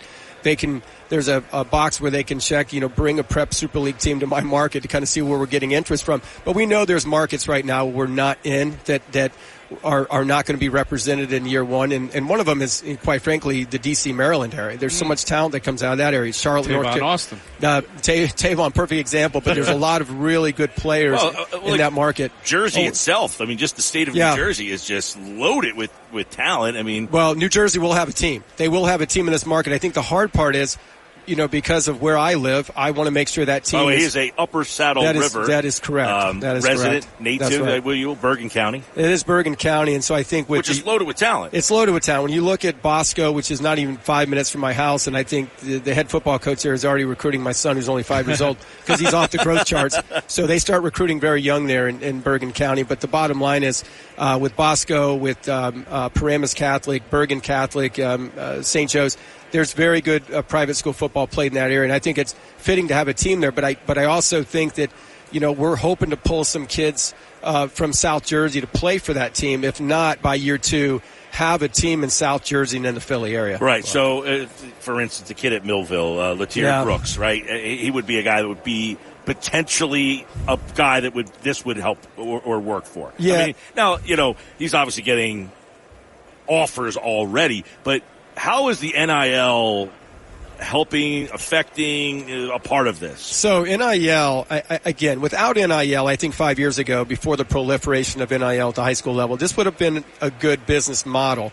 But I really needed that catalyst, if you will, to attract the star player. And so when NIL became more relevant, or more specifically being passed and legislated in certain states that we wanted to be in, that was really important for us. And so we're being very strategic. We we pulled a team that was otherwise going to be in Ohio this year and sold it to an investment group in Denver. Now Denver has a team. We're looking at potentially now subbing out another one of our markets to move into a state that does have NIL. So we're being very proactive in that respect. You just said something though, like so. All right, so you uh, found the, the USFL. I did, yes. the original original USFL was used to basically like you just kind of mentioned something that made me think of it was you needed something well they paid their players more Yes. and they were able to leave college early That's well, no, they decided Herschel Walker. Work- right but Herschel he, he Walker couldn't had- enter the NFL draft but he could go to the USFL draft. So, well, let me tell you something. Even the, even the USFL at that time didn't have the policy, but it was Herschel Walker's agent who went to the USFL on his behalf and said, "Look, there's been some NCAA investigation here. We think he's going to be ruled ineligible. Would you allow him to play?" And so even the USFL said, "You know what? We're going to do something the NFL isn't doing. We're going to start taking underclassmen." My position with the USFL, and this was kind of conversations that CEO of Fox Sports, Eric Shanks, and I had the beginning days of USFL, is that we were going to be very proactive and we were going to do things differently. We were not necessarily going to go after players that were just good enough to make NFL training camp rosters, only to be released in the beginning of September we wanted to take advantage of the transfer portal. We wanted to look for that younger player. We wanted to develop our own product. And obviously it was not to be, but that was kind of my vision for the new USFL is that we were going to be very aggressive in our talent procurement. It just didn't, philosophically, there were some differences, obviously. As you guys have gone, as you're as you're starting this up, what has been the reaction through colleges? What kind of reaction are you getting from colleges about about this? Because I got to believe they're going to yep. enjoy seeing these high level players against other high level players. Yeah. So first and foremost, we're going to be a very data driven league. So we're going to have a sensor in the football. We've partnered with a company, Shot wow. Shot Tracker, and they are state of the art in terms of player data tracking. So you're going to see data points coming out of the Prep Super League that have never been measured before, not not even in college, let alone high school, because some of the things we're doing with Shot Tracker are newer products that they're just taking to market right now. We do believe that you start putting the best four and five star players up against each other week in and week out. Plus, you fill the remaining roster spots with guys that we think are right on the cusp. But that you know, you look at the star rating system, it's a joke. Who's actually evaluating these kids? so we know who the four and five star kids are because they have multiple offers. But quite frankly, a lot of the kids that are getting multiple offers are only getting them because they have this offer. Like Oregon won't offer a kid until they know they have an offer from UCLA or another school. So it's, it's kind of interesting how these hmm. kids are evaluated at that level. But we do know that um, because this is going to be a very data driven league, because of the data points coming out of it. Um, and we've gotten very favorable responses already from a lot of NCAA FBS schools because this is going to be a great place to come and evaluate kids between mid-April and late May is when their co- coaches are all out evaluating players. So that part is yes. leading me to where I was going to ask you anyway. But the USFL model, the your version, played in one venue, and then I think the second year you played in two venues, right? Or maybe three. Yeah, was is on, this going to be a traveling home or at a neutral sited type of situation. You know, I tell people this all the time, and I say this, you know, with, without joking, that I think we really are creating the world's strongest sports league, meaning that our players are from their respective markets. And so, with the exception of a kid who decides he's ambitious enough to travel outside his market and, and play for a respective prep super league team, yeah. our players are from their market. So, we're not going to, you know, be in one hub and our teams will travel. We will have air travel involved with some of our games. All right. So you mentioned uh, your entrepreneurial ideas. You're yep. always trying to think of things. You mentioned the chip in the football. Yes. Is this something you think could make its way into the game in college and oh, the NFL already. Well, it's it's it's already there to some extent. Obviously, the NFL is is obviously ahead of the curve on us and has a much bigger budget. But we're very excited about what we're doing with Shot Tracker, and we think this data is going to be quite valuable. And it's it's not just something that we're going to be able to share with the colleges, but with the NFL as well, because everybody's trying to get a jump. Everything's moving up sooner and sooner. Uh, and look, even some of our guys, some of our top players, kids that are coming in. We just signed a kid, Dorian Brew. He's probably one of the top players in the country, top 20, probably the best cornerback in the nation out of Houston, Texas. There's a situation where he might reclassify. So his last season of football could in fact be this spring in the Prep Super League. So that's happening. We will get some of these top kids to decide this is going to be my senior season. If I get injured, it's less wear and tear on the body. Plus, I have a full year to recuperate before the upcoming spring. And not to mention the fact that 12 teams are going to make the postseason now. So every top player wants to come out mid year. So is this a choice you have to make to play prep Super League or high school? No, no, not at all. But what I'm April it, it's an April to through mid to late May. But again, are there situations where kids might use it as their senior season as their final uh, competition platform? Possible um, but it doesn't necessarily supplant their traditional high school gotcha. season. Yeah. Uh, Brian Woods, the um, Prep Super League. How can people find more? If there's somebody listening right now, we actually have a couple people texting in. Got somebody wants to text in and produce the, the, the, the, the, video for the uh, let's do it. The New Jersey team. I, we we answer every email. We're very cordial to our fans. And, um, and, and, so where can they email you and or find out more about the Prep Super League? So if they want to contact the Prep Super League, they can email us at info at prepsuperleague.com. And as I mentioned, we're always very good and proactive about returning emails. They can visit us on the web at www.theprepsuperleague.com. And then, of course, at Prep Super League for our social media handles, TikTok, uh, Twitter, and the like. Very cool. Uh, a, a fun uh, idea, conversation, and it could be a game changer. Sounds in, like it's going to be successful. Yeah. I hope so. That's you got a WVU guy running it. It, has got to be right. I'm, I'm, I'm, Major Harris on a on a busted play. There you go. you know, I uh, once spoke to Major Harris on the phone, unbeknownst to neither one of us. Some guy knew his cousin, and say, "Here's Major Harris on the phone," and I was like. Hello. uh, so there's my one. I'm a little, uh, a little young to have covered Major Harris, but uh, that was my one time talking to Major Harris. The Prep Super League launching spring 2024 for the top rated players. Uh, we'll have college playing rules, and uh, it's going to be very cool to follow. Brian, thanks so much, man. Absolutely. It's great, great being on with you guys. All right. Uh, Sports Bash Live, 97.3 ESPN. Uh, we got a lot more to go here on this first day at Radio Row and that conversation with Brian Woods. Thanks to our friend Mel over at Ernest and Sons Old Fashioned Butcher Shop in Brigantine. It's your big game party place to get your sandwiches, trays, anything you need for the big game. They've got it over at Ernest and Sons in Brigantine. All right, coming up, more Sports Bash live on Radio Row here inside the Mandalay Bay in Las Vegas. It's the Sports live from Mandalay Bay on Radio Row in Las Vegas, home of Super Bowl 58. Here's Mike Gill and Scott Grayson. Hi, welcome back. Sports Bash Live, 97.3 ESPN on Radio Row. And at, uh, what time is it? Uh, 440. Yeah. 440. do the math. Sorry. Uh, Clay Harbor's with us, former Eagle. Of course, has been on the show plenty of times with Believe. And, uh, man, we got a lot to get into on the game. Uh, Clay also, uh, Bears, Jacksonville. Yep. Played with a bunch of different teams. Uh, a lot of Eagles conversation you and I have had over the, the times, but this whole thing with Kingsbury going to com- the Commanders as the offensive coordinator makes your Bears team very. I, last year, you came on the show and said you wanted the Bears to steal T.J. Edwards, and they did. Yeah. And now um, they have the number one pick. So I'll ask you: They signed the guy you wanted them to. What would you tell them to do now? Okay, this is a tough. the city of Chicago is all bent out of shape over this, and I mean everybody's split. Man, this is like it's literally like Republican versus Democrat here. They're like Fields versus Williams. Like who are you taking? And these two don't like each other, just like the Republicans and Democrats. It's literally that much of a line. Such a divisive topic, but in my opinion, I think the value of this number one pick when you still don't know about the quarterback. I know he's generational. People, I've heard that term before. I mean, Trevor Lawrence hasn't won a Super Bowl yet. He was generational. Uh, I mean, you, you go back to Andrew Luck. He never won a Super Bowl. He was generational. So, in my opinion, you trade the number one pick. Okay, Kliff Kingsbury is going to want Caleb Williams. The Commanders. The starting offer, everybody says, is two picks and a player. That's a start. You get two picks and a player guess what? You can trade back again. Do you think? Do you think the the, the, the, the Patriots are worried if some team wants to jump them?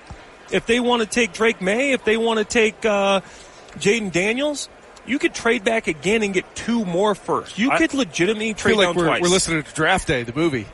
well, listen, I, future GM here. I, I legitimately would, if I'm the Bears, this isn't even a question. I let Washington flip with me, and I take a bundle and then I take calls and I move again and get another bundle. Yes. If you have a quarterback, it, like it's not like they have a journeyman. They just drafted a guy. I like Fields. Now the problem is, this all sounds good until you have to pay Fields, and then that changes the dynamic of what your franchise is. It changes the dynamic, and the only thing people are talking about the money situation where you go out and get players. That's not the problem with the money situation. The money situation is you end up being locked into Fields if he doesn't pan out like the Danny Dimes, you know, people in New York. You paid them, now you're stuck with them. Are they going to go get a quarterback when you got this guy in the books? Probably not. But here's my situation. If you could possibly pull those four first round picks, now you don't have to go on free agency and sign big receiver, big offensive tackle, big edge rusher, big three technique. You're telling me those five year contracts would come out to less money than what one quarterback contract would be? No, you're actually saving money in the long run if you keep Fields and trade the number one pick. But the problem is you are locked into Fields. Trust me, I'm, I'm finishing up my MBA, Kelley School of Business, Indiana top 10 business school. I'm in accounting right now. The numbers are better if you keep Fields as far as money, but then you are locked into Fields. So to me, it comes comes down to this. Fields has shown he can play in the NFL. So Fields plus four ones and another player or two. Do you like that more than Caleb Williams and whatever you can get for Fields, which some say is a second round pick, which isn't bad. But that's a lot versus a little, in my opinion, and it's still a risk. So you know you're going to hit on something if you trade that number one pick. So in my opinion, you you fix the whole roster. You see Brock Purdy. People aren't saying Brock Purdy's the best quarterback in the league. Look what he's got around him. Right. You could do something like that. You get another guy to go with with DJ Moore. DJ Moore showed he's number one receiver. Right. This guy's was big time this year. And you get better- another receiver, Better protection up front. better protection up front. You get some uh, another offensive lineman. I like Darnell Wright, the guy they drafted last year. Teven Jenkins can play left or right guard. Besides that, you need a center. You got to get a center. I mean, their centers were, were awful. Left tackle Braxton Jones. He's a mediocre left tackle. I don't mind him, but you can upgrade that position. You can upgrade right guard. You got to get a center. You build that line. You get a three technique. You get another wide receiver. Now your team's actually competitive, and you forget the Bears down the stretch with Fields. We're actually pretty pretty darn good. Yeah, competitive down And- the stretch. and their defense got much better. the defense, if you look at all the statistics from the last seven to eight games of the year, they're a top ten defense in every statistic. So let's. uh Vic Fangio was in Chicago. He is Oh, now yeah, Chicago in legend. Philadelphia. Yeah. Do you like that fit for Philly, or would you have rather seen them go with a different principle mindset? You know, Gannon runs a Fangio style. Desai was a disciple of Fangio. And now they're getting Fangio. Would you have rather seen them say, you know what, we're going to scrap this Fangio style and go a different way? Or do you like that they're sticking on this road with the guy who created it? Yeah, I I do not mind them sticking with Fangio, right? Because Vic Fangio's safe. Okay, you, you, it, for me, what happened last year was tro- the end of the season. That was brutal. You did something safe. You know this guy is smart. You know he knows a ton of football. You know he knows how to coach defense. So you're being safe. He's not going to be the best defensive coordinator in the league, probably, but he will be at worst, in my opinion, middle of the road. Last year, the Dolphins ranked 10th in defense. They were ninth in sacks, and that wasn't a great team. He fixed that defense. He helped them, but the but the the signing I like more, no pun intended, is Kellen Moore. You know, I think he, if you look at him, his his time in Dallas, two of the three years in Dallas, he led the NFL in yards. Not two, not three, not, he led the NFL in yards two out of three years. He was first in points one year. He was second in points one year. In 2022, he had the number one red zone scoring offense at over 71% of the time in the red zone. They're scoring touchdowns. What the Eagles struggle at last year a lot. scoring touchdowns. Kellen Moore, eh, he, you know, I he struggled in, in with the Chargers. Justin Herbert got hurt. Before Justin Herbert got hurt, they were a top five offense too. Week six, obviously, Justin Herbert goes down. He, he bangs up his finger, tries to play hurt. The wheels fall off that team. I think Kellen Moore is a top five offensive coordinator in the NFL. Big ringing endorsement there. But uh, we had we had Fletcher Cox sitting where you were uh, not that long ago. He and we asked him about you know the end of the season, whether he's been able to put that behind him and and and move on. He said, "Man, I, I he's still kind of sad. Doesn't know what went wrong with that whole what happened. You know, they still can't figure out what led to that collapse. When you were sitting there watching what was going on with that team from ten and one, being talked about to be here right now, all the way down to what they ended up. What did you see? Well, I think and you've been in locker rooms. You, you were a player, you know. No, I've been in a bunch of locker rooms. I've been on good teams. I've been on a lot of bad teams. I've been on some teams that have lost. I was on the 2012 Eagle team when we lost eight straight games after starting, you know, three and one.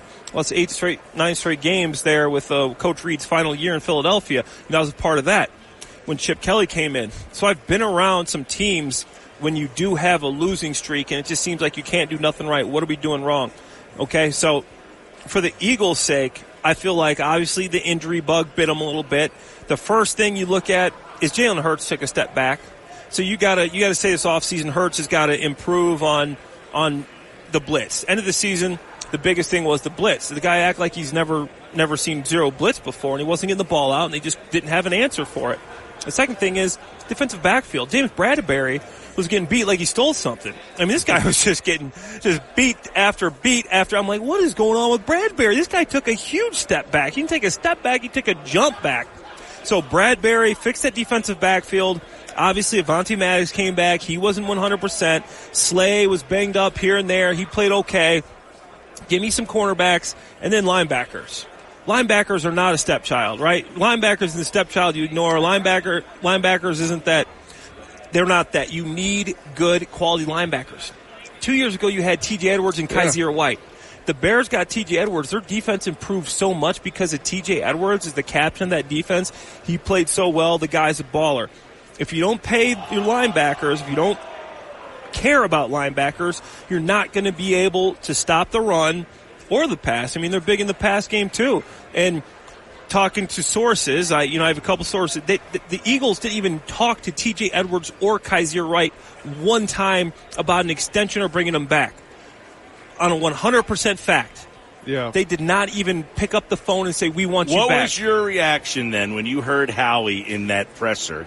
Or I don't know if you did hear him. He said, "There's a perception that we don't value linebackers." We went out and got Nakobe Dean in the third round, and, and you know it was our intention to play him, and we still think about uh, that. We still value him very high. Well, the biggest mistake I think in the offseason that Howie Roseman made, if, if you look at bringing back James Bradberry for three years, what twenty eight million, when you have TJ Edwards signed for three years, eighteen million, you don't value you value linebackers. This linebacker was asked got ten million less than the cornerback you brought back, and this guy was a captain of your defense. Don't tell me you value linebackers when you paid 10 million more to a cornerback when this linebacker was obviously just as valuable as a cornerback. A guy that wanted to be in Philly. People, he wanted to go to Chicago. No. I know for a fact that he didn't. He loved Philly. He wanted to stay in Philly, but Philly did not value him, and that is what he felt, and that is why he ended up in Chicago and helping their defense. So to me, Kyzir White, I know for a fact he didn't get a phone call from the Eagles when he had a solid year. Obviously, he was banged up last year, and he was banged up a little bit Eagles, but he was another solid linebacker that you didn't even pick up the phone and say, "Hey, would you be interested in coming back at this price?" Not even a not even a text message. Mm, yeah. Shoot him a text or an Instagram DM. Nothing. No contact. right. No contact. Howie Roseman via Instagram DM. well, with, and with the benefit of hindsight. Clay Harbor, by yeah. the way, that was his. He would like to get a DM from Howie. Hey, Howie, if you want to DM me, bro, come on staff. Actually, my DMs are open.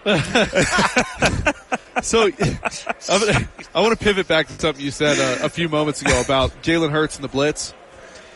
What is the reason for that? Is that a lack of coaching, a disconnect on Jalen's part, uh, not recognizing stuff? Like where do you where do you fix that? Yeah, you know, me and Greg Cosell, we did a podcast this year called Inside the Tape on the Inside the Birds Network, and we tried to figure this out the whole year. What is going on? Like, is this Jalen not seeing? Is this the protection calls? Is this Kelce? Like, no, no. To me, it comes back to Jalen because he has the power to make audibles and change the calls. And a lot of these routes that they did call, these route concepts, were terrible against the blitz. You have 10 yard stops against a blitz. You, you literally couldn't pick. If you're trying to pick a worse route to run, that's the worst one you can run. A 10 yard stop, you're going backwards. No, you need quick hitters, and their only outlets are, are are uh, little flat routes.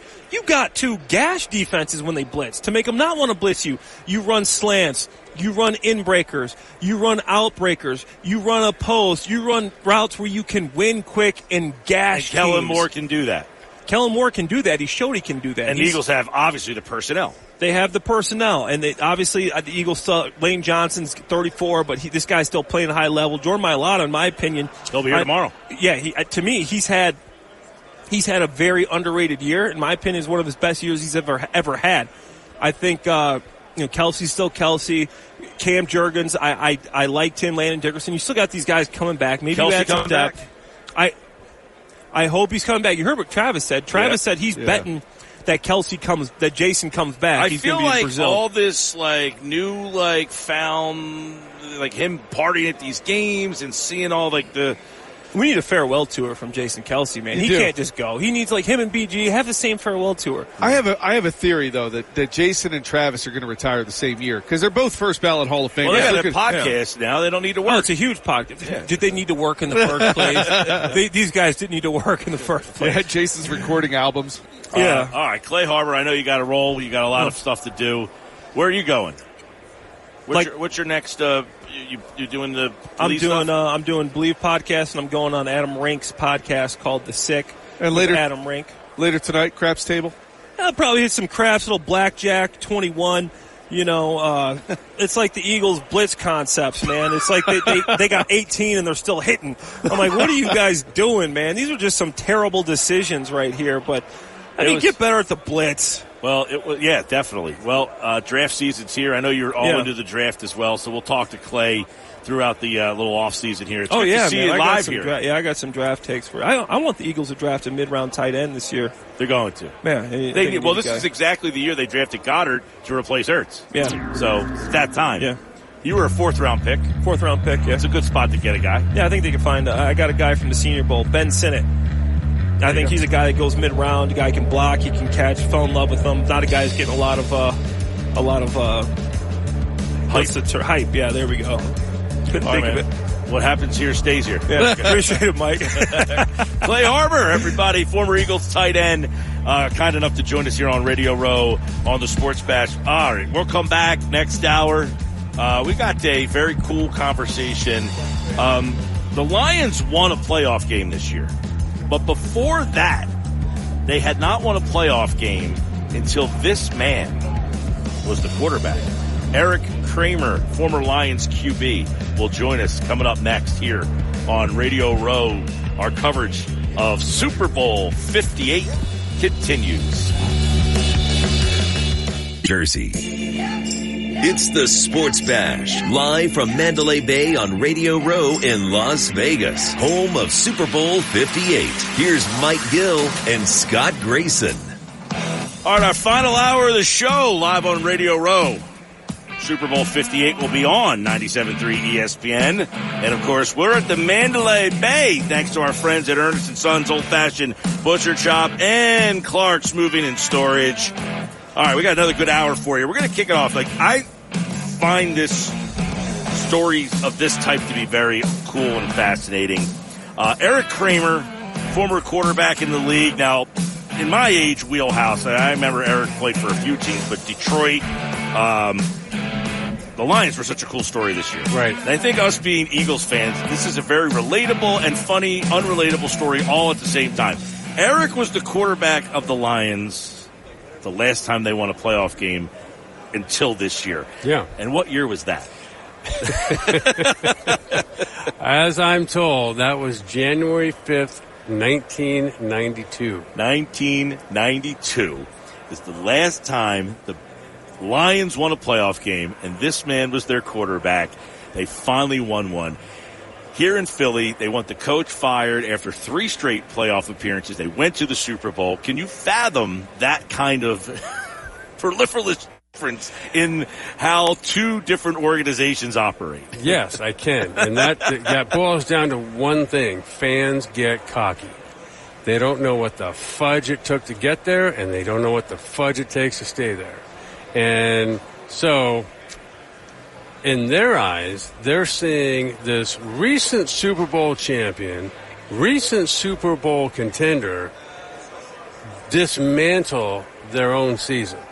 And when you end the season where it starts out great but then ends on a, over a cliff, it's hard to be optimistic from that point on. So I do somewhat get it. Um, on the other hand, you did bring up the Lions, which the year before was just the opposite.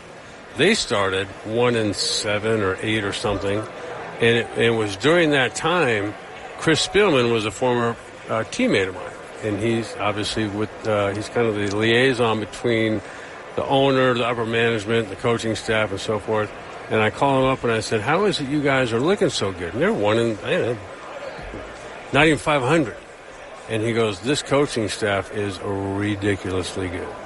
And that's been the story all year is that they're not just going to be good this year They were good the last half. Of, they were good when they were losing, and their it, their upper trajectory is unmistakable. And so when you contrast that versus what Philly did this year, and you know, I, I kind of get it, but at the same time, they're a victim of their own success. Right. Meaning, they got pilfered along the way. Meaning, coaches left, players left, and so they're a shell of what that team was just two or three years ago. Right. I mean, so in 1992, you guys win a playoff game. Barry gets there. Rodney gets hurt. You kind of take over. You win this playoff game. Why was it unsustainable? I mean, I just watched the Barry documentary. I think I have some answers, but why do you think that was not something that was was not a sustainable uh, reason? And Barry was very compelling in there. Basically said, "I didn't think we could win anymore, so my heart wasn't in it." Well, so when you make decisions based on things that don't matter, when you're building, like they put a good roster together. Uh, however, they started free agency was in 1992, so that's when everybody started to depart. So with the the Lions, so back then there were three teams in the NFC that cared deeply about winning. Green Bay Packers, Dallas Cowboys, and the 49ers. The Lions weren't one of those. And so, uh, when you're not acquiring, not only you're not acquiring players, you're losing them. And like Barry was saying, what motivation did I have? So, you know, I had a guy who then was a in upper management, and I'm I'm friends with it today. But he was like, "Yeah, when we didn't offer you a contract, we didn't know we didn't know the next guy didn't have a ticker." Well, how do you not know that? That's your freaking job. Yeah. And so that's what happened. So, unlike this Lions organization, this is sustainable because they're, it's the process they're involved with. Like you don't even come in that building if you fit if you don't fit the mold of the football player they're looking for. You uh, you must have had a great view of of what Barry could do. I, what was it like playing with him, handing it off, and then just sitting back and watching him do his thing? Yeah, I mean, there's more. there's hundreds of times where Barry gets the handoff and somebody's unblocked, like in his lap. After the play, he didn't touch Barry. and so uh, that was, I've never seen that before, and I've never seen it since. Uh huh. He was Um, special. in a way that nobody ever has been. Uh, and, you know, on the other hand, though, um, so like I went from Detroit to Chicago, all right? And so we, our, our, running game was the Cowboys running game. Barry's not going to run power up. Uh, he's not going to run, you know, we, we basically had two running plays. We had to the tight end called belly, which is basically a one back run with no lead blocker. We had an off tackle slant to the weak side. So we had belly, slant, and power up. That was our running game. That was Dallas Cowboys running game. Barry's not running that. No. There's no way in hell. Uh-huh. So for what he did, there will never be anybody as good. Never. Wa- Well, yes. Well, uh, just the uniqueness of the way he ran, and just the stature, and the spins, and the uh, it almost like the intuition he had of of like when to make his moves. And he was never wrong. Yeah. Like, I mean, it's amazing. I remember John Madden talking about him. He says, okay, in Barry's neighborhood, you know how everyone plays tag? Well, this guy was never it.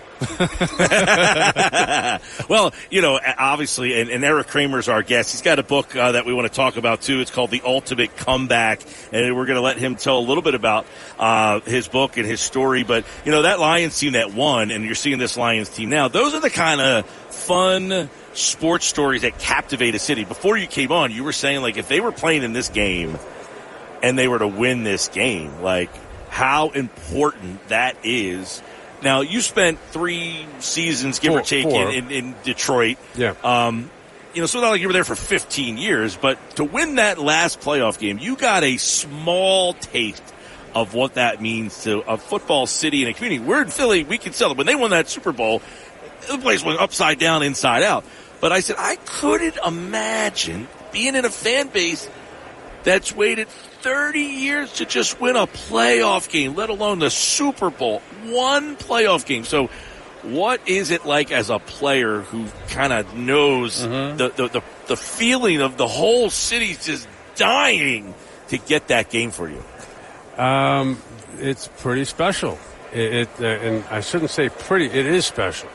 So it's you because people have generations have gone by without a playoff win happening. Not even a home game, and uh, uh, or the or the Lions even being relevant. And so, but they were it was relevant to them when they were kids. And so now you've got people that are in their you know 60s that got they're like thank God. And like I was talking about, had the Lions won the game against San Francisco, and then which they should have, which and then go on to win this game that's coming up Sunday. Uh, I'm not sure the, the day after the Super Bowl there'd be a city Detroit anymore. Yeah. like that place would be torched. It's unbelievable to think about. It though. is. Like it's still crazy to be like that's the first playoff win since Yeah. Eric Kramer played quarterback. Yeah, there. 'cause you think- not that we're old. I mean, we're still young men. No, no, no. but I'm just saying, like, you know, you think it's going to last, and but the, you know, that that's what makes it not last is what what happens from the top on down, and and the the the, the unfortunate part is that they haven't had a good top on down until now. So these last three years have been building to now. So this team isn't going anywhere, meaning away. Yeah.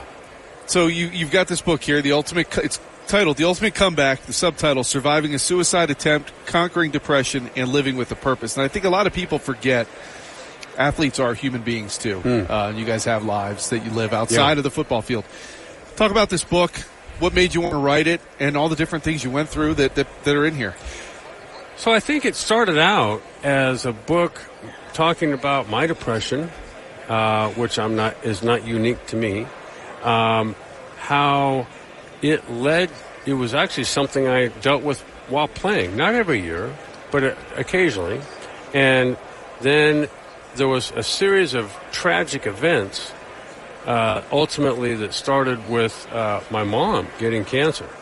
Um, the day after she found out the day after Mother's Day in 2011 after saying, "Oh, I'm just going to go in for some tests. Uh, I'm going to receive some test results back." And I said, "What tests?" He says, "Oh, I just haven't been feeling too good." Said, "Oh, okay." Well, the next day I get a phone call and she's got stage four uterine cancer. So there was some radical surgery that was done where they removed, you know, a few partial parts of her organs, and she survived it. Um, and then um, uh, had had relapsed, meaning she got some neuropathy, and um, and it was right about that time that Griffin passed away from a heroin overdose. So that, and it wasn't just that day. I mean, this was Griffin, by the way, was your son. my son at 18. This was six or seven or more years in the making, and and then around the time uh, Griffin passed away, which was the end of 2011, my dad, uh, who I really wasn't close with much of my life, uh, and you know, you think you have someone kind of in a box. Well, you don't. And so uh, he had some untreated um, uh, acid reflux, for those of you out there that are listening, that went untreated and became esophageal cancer. Jeez. So there's no coming back from that. I, I, it's funny, you, no, not funny, but it's, I mean, I thought you were going to say like uh, sleep apnea. People who have the acid reflux sometimes end up having sleep apnea. That obviously much more Yeah. um, serious. Boy, Yeah. And so I was at an age where I was over 50. I want to say I was 51, 52, something like that. And it just felt to me like there was more subtraction than addition going on.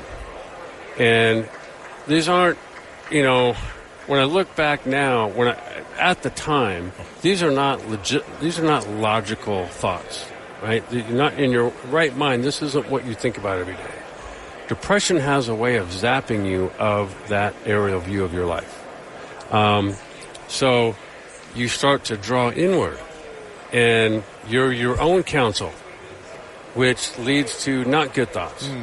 and not good planning, which is what I did. I planned to take my own life and then executed it. Fortunately, I wasn't successful. And so the book deals with that. It deals with the relationship that I had with my parents, which at first was not good with either one. But then over time, realizing that, hey, they weren't raised perfect either. And over time, I found a way to communicate with both of them. And, uh, and then it, it talks about, you know, my relationship with both of my sons and overcoming obstacles along the way to even get into the NFL or even college for that matter. And, and so, anyway, there's just, uh, I think this speaks to a lot of folks out there. At least that's the feedback I've been getting, whether it be from people I've known forever or people I've never known at all.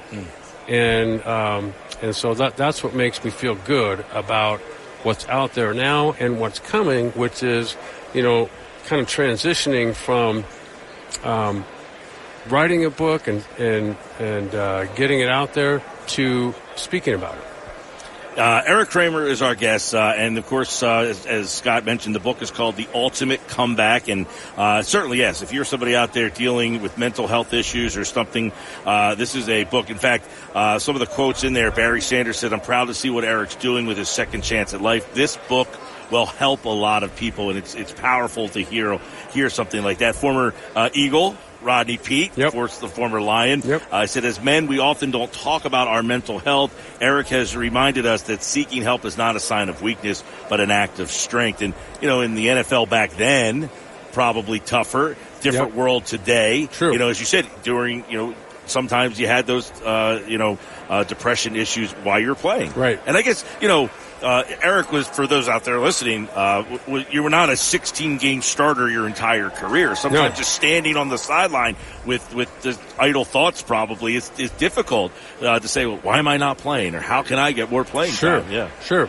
And, but I think, you know, like I mentioned before, there's something, my story is one of a lot of people's, which is where I'm not the obvious guy you would pick first in the neighborhood pickup game or in high school or in college or whatever. But there's a way to overcome all that too. There's a mindset that comes with, okay, I think you're wrong. And that that has served me well inside and outside of football. Well, by the way, the one time you were a 16 game starter, he threw for almost 4,000 yards and 30 touchdowns, 29 Yeah. touchdowns. So Yeah. uh, he had a tremendous, that was a Bears year. That's right. And, uh, you know, uh, like I, I've got a website now, erickramer12.com. And as I mentioned before, you know, this is going to start transitioning into, uh, I, I love speaking about this matter. Uh, all matters that contain they're not only in this book, but outside. And, uh, eventually there's going to be, after the Super Bowl, more information about that. Yeah, I was going to say it seems like the NFL really is paying a lot more attention to mental health. We even had Lane Johnson in Philadelphia miss some games uh, while he was dealing with it. Yeah. Um, so, is that the future? Is that what's coming? More I hope awareness? it is. I hope it is, and, and because it's something that, you know, we can all see if you've got a broken leg. You can't always see what's going on inside of somebody, and the fact that it takes somebody to say, you know what, if you've got some issues to deal with, we're good with you dealing with them. In fact, we'll even provide your assistance to get that help. The Chargers season ticket holder, too. Oh, yeah. you know, our, uh, so from our hometown, Greg Roman, Yeah. he's going to be, we don't know this officially yet, but he's going to be the offensive coordinator. I Yeah, right. Don't tell anybody. you excited about Harbaugh? I am. And, and uh, my one year in San Diego, we were roommates in training camp. Okay. And so, uh, yeah, I'm obviously he's put together great programs wherever he's been, and and I think he's he'll put another one together in San Diego. I was going to say San Diego, Yeah. Right. in Los Angeles. So. Well, Eric Kramer uh, is our guest here, and uh, the book's called "The Ultimate Comeback." For those of you listening out there uh, who want to read the book, and if you're somebody who uh, is struggling with that, pick up the book, read it. And Eric Kramer was our guest here, and um, it's good to see the Lions are back. Right Thirty on, years later, And here we are. War is restored. Thank you so much, Eric. Thank you, guys. Uh, Eric Kramer, our conversation brought to you by Ernest and Sons Old Fashioned Butcher Shop in Brigantine, Clark's Moving and Storage, and of course, right here on Radio Row, Mandalay Bay, Vegas, baby. Uh, we'll be back uh, when we come back. Uh, former NFL GM uh, Mike Lombardi, a local guy, Ocean City, uh, he will join us as a GM. What's the blueprint for Howie Roseman? What's his first move to fix the Eagles? That's next. Stick around. It's the sports from Mandalay Bay on Radio Row in Las Vegas, home of Super Bowl 58. Here's Mike Gill and Scott Grayson. All right, Mike and Scott, we're live on Radio Row here in Vegas, Mandalay Bay. We're all kind of hitting that weird time where uh, our minds are playing tricks on us. And so is our next guest, Mike Lombardi, Ocean City's own. there you go. The former GM. Got a new book out, Football Done Right. We'll hear about that. I want to uh, get into a lot of football topics, but uh, we're all on that struggle bus on the East Coast. 5.30 on a East Coast. It's only 2.30 here. We're starting to feel, you've been out here longer than us, though. Yeah, I got here on Saturday night late, and so yeah, I'm kind of getting used to it. But you got to, you know, you're gonna, you got to get that five hour energy drink in you. Oh boy. Um, so we've been kind of saying, you know, obviously you, you were a GM in this league, and we saw what happened to uh, our, our beloved Eagles, the people in the audience. So we said we got a guy who was a GM. You look at the Eagles. So if you are Howie Roseman right now, what's your first order of business this offseason? Oh, you got to get faster on defense. You're slow. You're old on defense. You can't cover anybody. Um, you know, I think that's that, and you got to get your players that are good players to play at a better level. Jordan Davis didn't play the level that they need to. Carter kind of faded out towards the end of the year. So, uh, you know, when you when you're in the football business, you're a little bit of a, like you're a veterinarian. You're a, you have to do. The patient doesn't scream, "What's wrong with you?" Right? That you don't bring your dog into the vet station and say, "Hey, you know, I, my dog says oh, I got a paw problem." You know, you got to do a diagnostic test. And the Eagles have some issues in terms of what their scheme was they were running. They have issues in terms of the players that were playing within the scheme and then the coaching within the scheme. So those are the three areas: players, coaches, and scheme. And if you're Howie, you got to break the game down that way, and then the conditioning of the team. You know, were they in shape at the end of the year? I, I didn't think they were. I thought that they were out of shape. Uh, you know, they weren't the same team early in the year, so I think there's a lot to go through. It's just not. It's never one thing that goes wrong with a team. So is the first step an impressive step? Vic Fangio, Kellen Moore. Well, I think Vic's a huge get for them, right? Because Vic is a guy that is very creative. He can play a, you know, he, he, he's very good at disguising his coverage. He knows what he wants. He'll be very dogmatic in approach in terms of telling Howie what he needs to be, an, what he needs within his framework of his defense. And he'll utilize the skill set of the defense effectively. The Kellen Moore one for me, I kid, I always call Kellen Moore my podcast joystick because, you know, Kellen is a, like he's operating with Madden in the basement. You know, he's going to call the game. Uh, Kellen has never really managed the game from a three dimensional way. He's creative, no question. But I think he's got a, a, a little different problem here in the sense, not a problem. He's he's got to build an offense around Jalen Hurts. This you, this can't be Kellen Moore's offense. This can't be Kellen Moore's going to run the team. We're going to call the same plays we called for Dak that we're going to call for for for Jalen Hurts. It's not going to be the same plays we call for Justin Herbert for Jalen Hurts. What one of the great things that I thought Sirianni did and obviously Steichen did was develop the six back offense with Hurts and utilize his skill set as a runner. And I think that you're going to have to continue down that road. Mike, when you look at what happened with the Eagles from ten and one all the way down to what it ended the season as uh, a collapse, what's that like for a general manager? Right, what was Howie going through as as that team was going through all that, and was there anything he could have done uh, that as a GM while, while that's happening? It's a hard thing to do, right? So the hardest thing to do in any sport whether you're the 76ers GM or whether you're the Eagles GM, is to figure out why you win and why you lose. And so, what I think the fans only look at the scoreboard. We won, right? Okay, that's great. But there's three levels of winning in every win, right? There's the dominating win where you dominate the game. And the last time they had a dominating win was against the Bucs in week 3.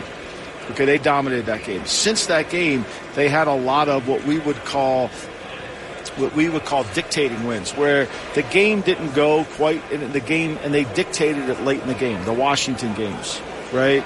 You know, we saw a lot of dictating wins, and those are wins that you have problems within your framework or your team that you have to fix, or else they're going to creep up on you.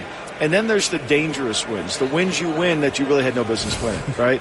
And they had a lot, they had a few of them too, right? Yeah. And so if you don't break up the wins in those three categories, you're going to continually be intoxicated by the wins. The great Jackson Browne has a great line in one of his songs. He says, "We forget about the losses and we exaggerate the wins."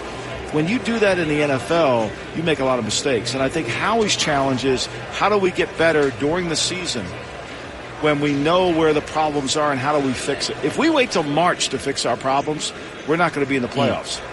Uh, talking with Mike Lombardi, a former NFL GM. So I would ask you, you know how the fans think that the GM goes tells the coaches this is how it's going to be done. You know, That's baseball. that's true. That's Um, basketball. do you, as a GM, go in and have a conversation with the coach? Uh, many people look at Sirianni's role. What do you do? Well, they only want him because they can tell him what to do. What to do. I think the only two people in every organization. You think about it. The only two people in every organization that are that are the, the winning is determined their job security are the GM and the head coach. Everybody else can get jobs. Kellen Moore didn't make the playoffs. Kellen Moore's offense was not as good as Joe Lombardi's offense the year before, but Kellen Moore's an offensive coordinator again. So winning really didn't matter for Kellen Moore. Now he didn't get any head coaching interviews, but it really didn't matter. You know, so his job isn't dependent on yard. His job isn't dependent on anything other than getting yards, scoring points. He'll get another job. Howie's job is dependent on winning because Lurie's going to judge the wins and losses. And maybe Howie's in a separate category because of Say he feels like a guy who has a lifetime contract. yeah, maybe he's in a separate category. I don't know. But I think that's ultimately what it comes down to. Now, the GM, it's really hard to control the game from the GM chair. Look, I'll say this to you. I worked for Al Davis for 10 years. Al Davis knows more football than any human being did, including Howard. And he couldn't control the game from the GM chair. He couldn't go tell the coach, this is what I want. But does Howie get more rope to make mistakes because he knows his job is not dependent on getting every single decision right? Well, every decision in, in scouting is never going to be right. Well, that's what I'm saying. I mean, it just seems that everybody says, "Well, you so- got this well, right, you got that Sirianni wrong." would get roped. Sirianni's going to get roped too. You know, you're all everybody gets a little rope. The reality of it is, is I mean, I don't think Jeffrey's the kind of owner who's going to fire somebody off of one mistake. We all make mistakes. I mean, you know, look, you know, I mean, look, if you're going to fire him, they picked, you know, they they they picked Reagor over Jefferson. I mean, mm-hmm. that's a critical mistake, but they've overcome it. You're going to overcome. Look, they signed Wentz to a huge contract, and they overcame that. I mean, so you, you got to take the good with the bad, right? But he seems like he can operate more freely because he knows he's a he he that the owner understands you're going to make mistakes, so you're not going to get fired for making mistakes. Well, but I think the owner understands that the same thing with the coach. Yeah. But he also, I See- think the owner understands it's your job to fix the problems. You mentioned uh, Wentz and, and how they got out from under that. You hear people, it's one year, but it was a regression for Jalen Hurts. What did you see out of Jalen Hurts versus uh, last year versus this year, and can he become that guy he was two years ago? You know, I saw a guy that really, I, I thought he was hesitant with the ball. You know, I thought that the six back offense was really good for him, but I thought that it wasn't the same. I didn't see the same explosiveness in him. Mm-hmm. I, I didn't feel like he was as fast or as explosive with the ball in his hands. And I think the rush started to get to him. I think his eye level went down. I think he was worried about. I mean, we saw what Bosa said, right? Bosa said, "Hey, if you just, you know, we weren't going to rush him up the field. We are going to try to move around and make him run." I think Martindale did a really good job against him because Martindale forced him to his left. So, but one thing about Hurts that I respect about him is he wants to get better. Like I know he wants to get better, and I think he's trying to get better. But there's a, there's a book out on him now, right? There's a book about hey, bring pressure from his left, right? Bring pressure from his right, force him to his left. You know, force him to look at the rush. And then I think the Eagles got away from really what the signature was two years ago, which was they ran the football effectively. And that offensive line wasn't the same this year as it was last year. Mm. It's human nature, right? You win, a, you go to the Super Bowl. It's hard to climb the mountain again. Now, if at 10 and 2, your head coach came to you, I don't know that you believe that the head coach came to the GM and said, I want to fire my defensive coordinator, would you say, go for it? Well, no, I would I would say, okay, well, why do we want to fire him? Okay. Have you asked him to change what he was doing, and he's not doing it? Uh, is the problem player related? Is it communication related? The only way you're making that move is if you understand what the problems are, right? And you have to analyze the problems not simply by, I want to make a change. Like, give me the reasons why we're going to make. Is there a failure to communicate? Is there a lack of under? Is there a lack of attention to detail in the meeting room? So the players not paying attention. All that comes into effect before you say, yeah, let's go ahead and do it. Now, if he has control over the coaching staff, it's his call. You know, I, I've never, I've never, as a GM of a team, I never had that authority, right? I never was able, I wasn't over the coach. I worked for Belichick. You know, I worked for him. I didn't tell him what to do, right? Uh, That and I love that. That was my role, and that's what I love, and that's the way the NFL has to be to me to be ultimately. Is it that way, though? Bill's not getting the job. Is it changing? Well, you're here in you're here in Las Vegas, okay? Who runs the 49ers? Uh, John Lynch. No, he doesn't. not a chance. Well, right. No, he doesn't. No, he doesn't. It's not even in his contract. It's Kyle Shanahan isn't in the contract. He makes every decision. So Kyle Shanahan, the head coach, is Uh, who runs the 49ers? Um, who runs the Who runs the Chiefs? Andy Reid. Andy Reid. Of course. So what's the model that's been winning? Who this game has got two K. I worked for the man, Bill Walsh. My first job in the NFL was working for Bill Walsh. He designed the organizational structure that we're watching on the field today. It was an organizational structure that the head coach is the ultimate power base if he's qualified. Yeah. I mean, I would not allow Nick Sirianni to run my organization from top to bottom like Bill Walsh did. I get that. Yeah. And I think the Eagles do a wonderful job of supplementing him and supporting him like they did with Peterson. I mean, like they did with Peterson. They really helped Peterson out. And then when Peterson didn't want any help and he fought him, then it was not going to work anymore. Now, when you heard the Sirianni's going in for a meeting with, you know, Jeffrey, and how did you think that was going to turn out? This guy's toaster. No, I thought that if if he presented a really comprehensive plan to Jeffrey about how what was wrong with the team, what he failed to do, take Gotcha. responsibility for his actions, what he's going to do to fix the problems, and what's the solutions moving forward, I think that was what Jeffrey was looking to hear. Uh, Mike Lombardi, football done right, setting the record straight on coaches, players in the history of the NFL. You just actually gave us a little history of the NFL. How these teams are run right now. The Niners are, are a historic franchise in the and NFL. They, and they got away from it, so we got it clear. When they when when Jed York hired Jim Harbaugh, Trent Baalke was in charge of the organization. Okay. Yep. I interviewed for the GM job. I was very close with Jim, and it became down between Baalke and me for the job. Baalke got the job because he was already in the building. And, and he didn't have a relationship with Harbaugh. And everybody thought that I would just rubber stamp anything Harbaugh wanted to do, which is not true, but that's okay. So after three years, there became conflict between Harbaugh and Baalke because they didn't see eye to eye on everything, which happens in the NFL when the coach and the GM aren't linked together. Okay? And so they fired, Jim went to Michigan. He wanted to leave. Jim goes to Michigan. They put Jim Tomsula in charge, and Baalke's still running the team. They fire Tomasula after a year, they hire Chip Kelly. And Baalke's still in charge. After that experiment failed, they fired Baalke, they fired Kelly, and they basically went back to the 49er model, which was Walsh. They put Kyle in charge. Kyle hired John, John Lynch, and life goes on. there you go. It's all in the history of the game. Everything's in the history of the game. Like this game, that there's all history. This is, you know, both offenses are, are West Coast origin. They come from that. Uh, that's one thing that I think you saw this year is that that spread college style teams are starting to get away from it a little bit because have to. have now adjusted to it. Right. So I think we're going to see more of a two back look. Yeah. I think we're going to see more of the old West Coast coming back.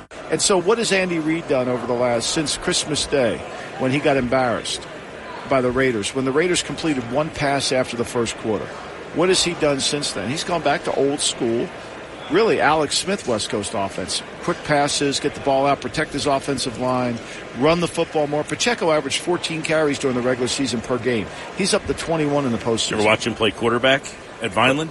I did not, but I was proud of him that he's from Vineland. I can tell you that. Um, if you're Chicago, what are you doing? Oh, I don't think that's a hard question at all. I'm drafting a quarterback. Have you watched Fields play? Have you watched him? He averaged six. I, I'm not a big Fields fan, Well, but you don't have to be. Is it enticing to, to get Let me ask you the this picks? question. That's Let all. Well, the picks are great. Well, you also have the unknown of whether he wants to play for you. Well, I, that's ridiculous. I mean, where's he going to go? The- this, Elway, Elway threatened to go to baseball. You know why he threatened to go to baseball? Because he didn't want the Colts to pick him. You know who's orchestrating that whole threat to go to baseball? Al Davis. Al Davis and Steinbrenner were best friends. And so the Yankees drafted Elway. Al thought he had Elway. That's a whole. I, I kind of leave that chapter out of my say, book. is that in the book? No, I had to leave that whole chapter out. There's too many words. But it's a true story. Al thought he had a deal. Al thought traded up with Chicago, was going to get a high pick, and then trade that pick to Baltimore or Elway. And and it got really he got duped by Marvin Demoff, and he got duped by John John Beake, the general manager of the Denver. Uh, I think to me, you know, when you when you look at the, the league and you see how it all goes, I think it always comes full circle. Feels like it. It feels like something's changing, doesn't it? Like right now, it feels well, like you can't league- keep going RPO. They all they all know how he's going to play the RPO. Look, you know, I think Hurt belongs under center a little bit. What's the only play the quarterback blocks somebody? The only play the quarterback blocked somebody. I don't know if I've ever been asked this question. Okay, well, I'm going to give you the answer. The, the, the only End play, around? No, the, the, he he kind of doesn't get in the way. The only play a quarterback actually blocks somebody is on a bootleg or a naked. Because when a quarterback's under center and he and he fakes the handoff on the outside zone and he rolls away Yeah. from the play, the defensive lineman who's on that side has to run with him. There you go. So he's taking, he's capturing one for one. Remember, football's chess on grass. So if you, you know, you have to be able to understand in a running game, all you're trying to do is get a half a man advantage. You're not trying to get one man advantage. You're trying to get half a man. In the passing game, you're trying to get an advantage on the on the triangle. So when you put them under center and you run fakes bootlegs, you're basically allowing a seven man front, an eight man front to become a seven man front. All right, Mike Lombardi. It's interesting stuff. I, I'm yeah. As I'm thinking of that question, I'm like, you know Yeah. what? Now you're painting Yeah. the picture of it happening, and I'm like, all right, now I can see what Well, the problem about. with our sport is you, we don't really do a good job of teaching our sport on television. Well, you're on TV a lot. You can see Mike on the uh, Pat McAfee show, another fine I'm on- WVU grad. You've been on a lot. I see you every week. I'm on that show. I have my own show, The Lombardi Line, which I film. I do out of Ocean City. Uh, It's on every day from one to three on VSiN and DraftKings Network, and then I have my podcast, GM Shuffle. All over the place. Ocean City's own Michael Lombardi. Maybe I'll get my book in the Ocean City bookstore. I was actually wondering, is it in a, uh, one of the Ocean City I bookstores? can't get it in that Booktopia? book- I can't get it in that bookstore. Come some- on. no, I swear to God, I can't get it in. Unbelievable. I've never had a book signing there. Two Oh, books. Unbelievable. Yeah, that's unreal. Well, it's the truth. It is. Enjoy Vegas, man. Thank you, guys. Michael Lombardi, Thank you, Mike. everybody, former GM in the NFL, and of course, kind enough to join us here on the Sports Bash Live on 97.3 ESPN. The book is called Football Done Right, setting the record straight on the coaches, players, and history of the NFL. That's some fascinating stuff yeah, there. I, like the, I uh, love the inside football stuff. and, and- well, and you know, guy who was a GM in the league, kind of giving you some Sure. perspective on how GMs kind of operate and what they're looking at. I like this answer though, like, but that's the difference between the Eagles. And some would say that's the difference. He said, "Who runs the Niners?" Yeah, and I said, "John Lynch." He said, no. Nope. And a lot of Eagles fans think the problem is of who's running. Who's running But the Eagles, Is it, yeah. Do you want Nick Sirianni running, or do you want? But you don't want to give Nick Sirianni the keys to the car, do you? Well, that's what he said. I'm not. Yeah. He said he's not ready for that. No, no, no, no, no. I know. I, Yeah. yeah.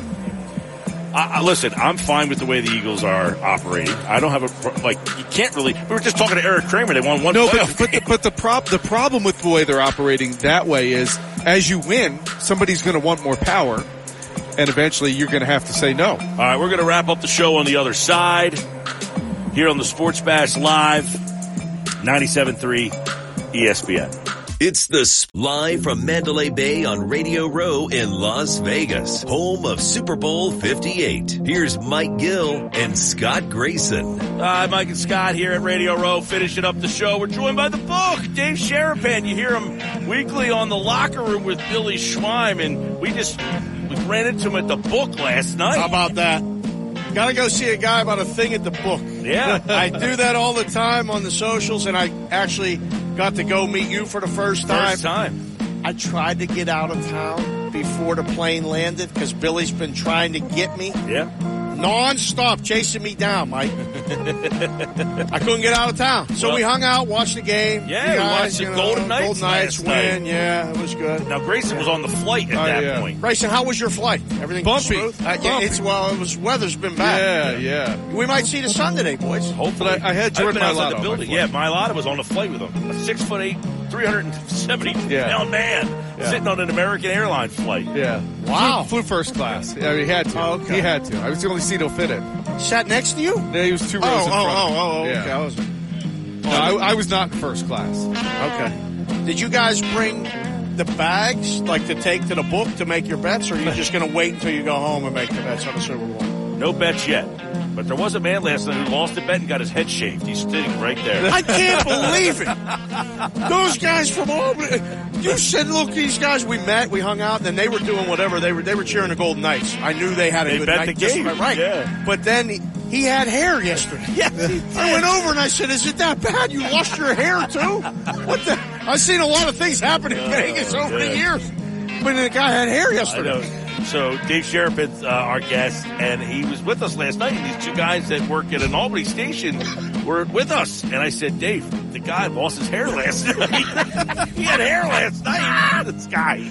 Oh, I wish you could hear us right now because I went over, tapped him on the shoulder. I said, "Did you lose your hair last night?" And the other guy fell over when he heard it say. He was laughing. You should give him your hat. Yeah, right. Uh, it- that's a big head. I don't know if that. Yeah, yeah, it's this true. one might fit though. That's a you know. I, well, I was on the airplane right out here on Spirit. Nice flight, not a lot of complaints. But the tight. man, the man sitting next to me was about the size of those two gentlemen. Really? So I didn't have a lot of room on that flight. I'm a big a man. little tight right I'm there. a big man myself, but uh, the guy, but he got to the seat before I did. Oh, so he established, position. Yes. Established position. Yeah. There's a there's a whole protocol for the flights. There's- if he get there first, you establish position. It's hard to it's hard to get that elbows in there. So we're on a Wednesday. Yeah. What's the Wednesday read so far on this game? So uh, I've had a lot of people on all week.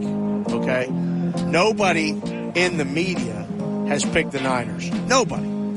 All we've had shows Monday, Tuesday, Wednesday. We do it every day, Monday through Friday. Nobody last week was picking the Niners. Well, everybody's at the point where I'm not picking against Mahomes. Correct. Yeah. And we actually want to award people when they come on our show and say that, like jokingly, to make it light, because everyone has said it. There's the parlay. I can't bet against Mahomes, or I already did, and I'm not doing it again. Fair. But uh, we had a couple guys on today who were Philly guys, uh, Philly Godfather, a couple other people. Yeah, Philly Godfather. Yeah, you know that guy. Oh, yeah. He knows guys too. they all played the Niners. Niners minus two. They all laid one. They when that line went down, they hammered. They nailed it. Six figure bets. All the big money is on Niners. All the fun grocery dollars, the general people, they're on the, the Chiefs. Um, over under 47 and a half, too. I like over, boys. Yeah, I feel don't like know. I feel like I feel points. points. Yeah. You know, miss field goals in a touchdown or a turnover in the end zone to go under. Otherwise, what size hat are you? Seven and five eighths? Seven. you've got a big head, Mike. That hat right there will fit me fine. I know. You got to be a seven and five ace. Uh, Dave Sherapan, you can hear him on the locker room. Thanks you gonna get up for him this boys. weekend? Nah. I don't think so. I don't think so either. It's a pick. I told him to record with you. Do you a favor. He Do won't do it. I know. He's Can we do that? ways. Of course you can. Let's do that, Billy. All right, Sports Bash. Thanks, live. Josh. Have a great night, everybody.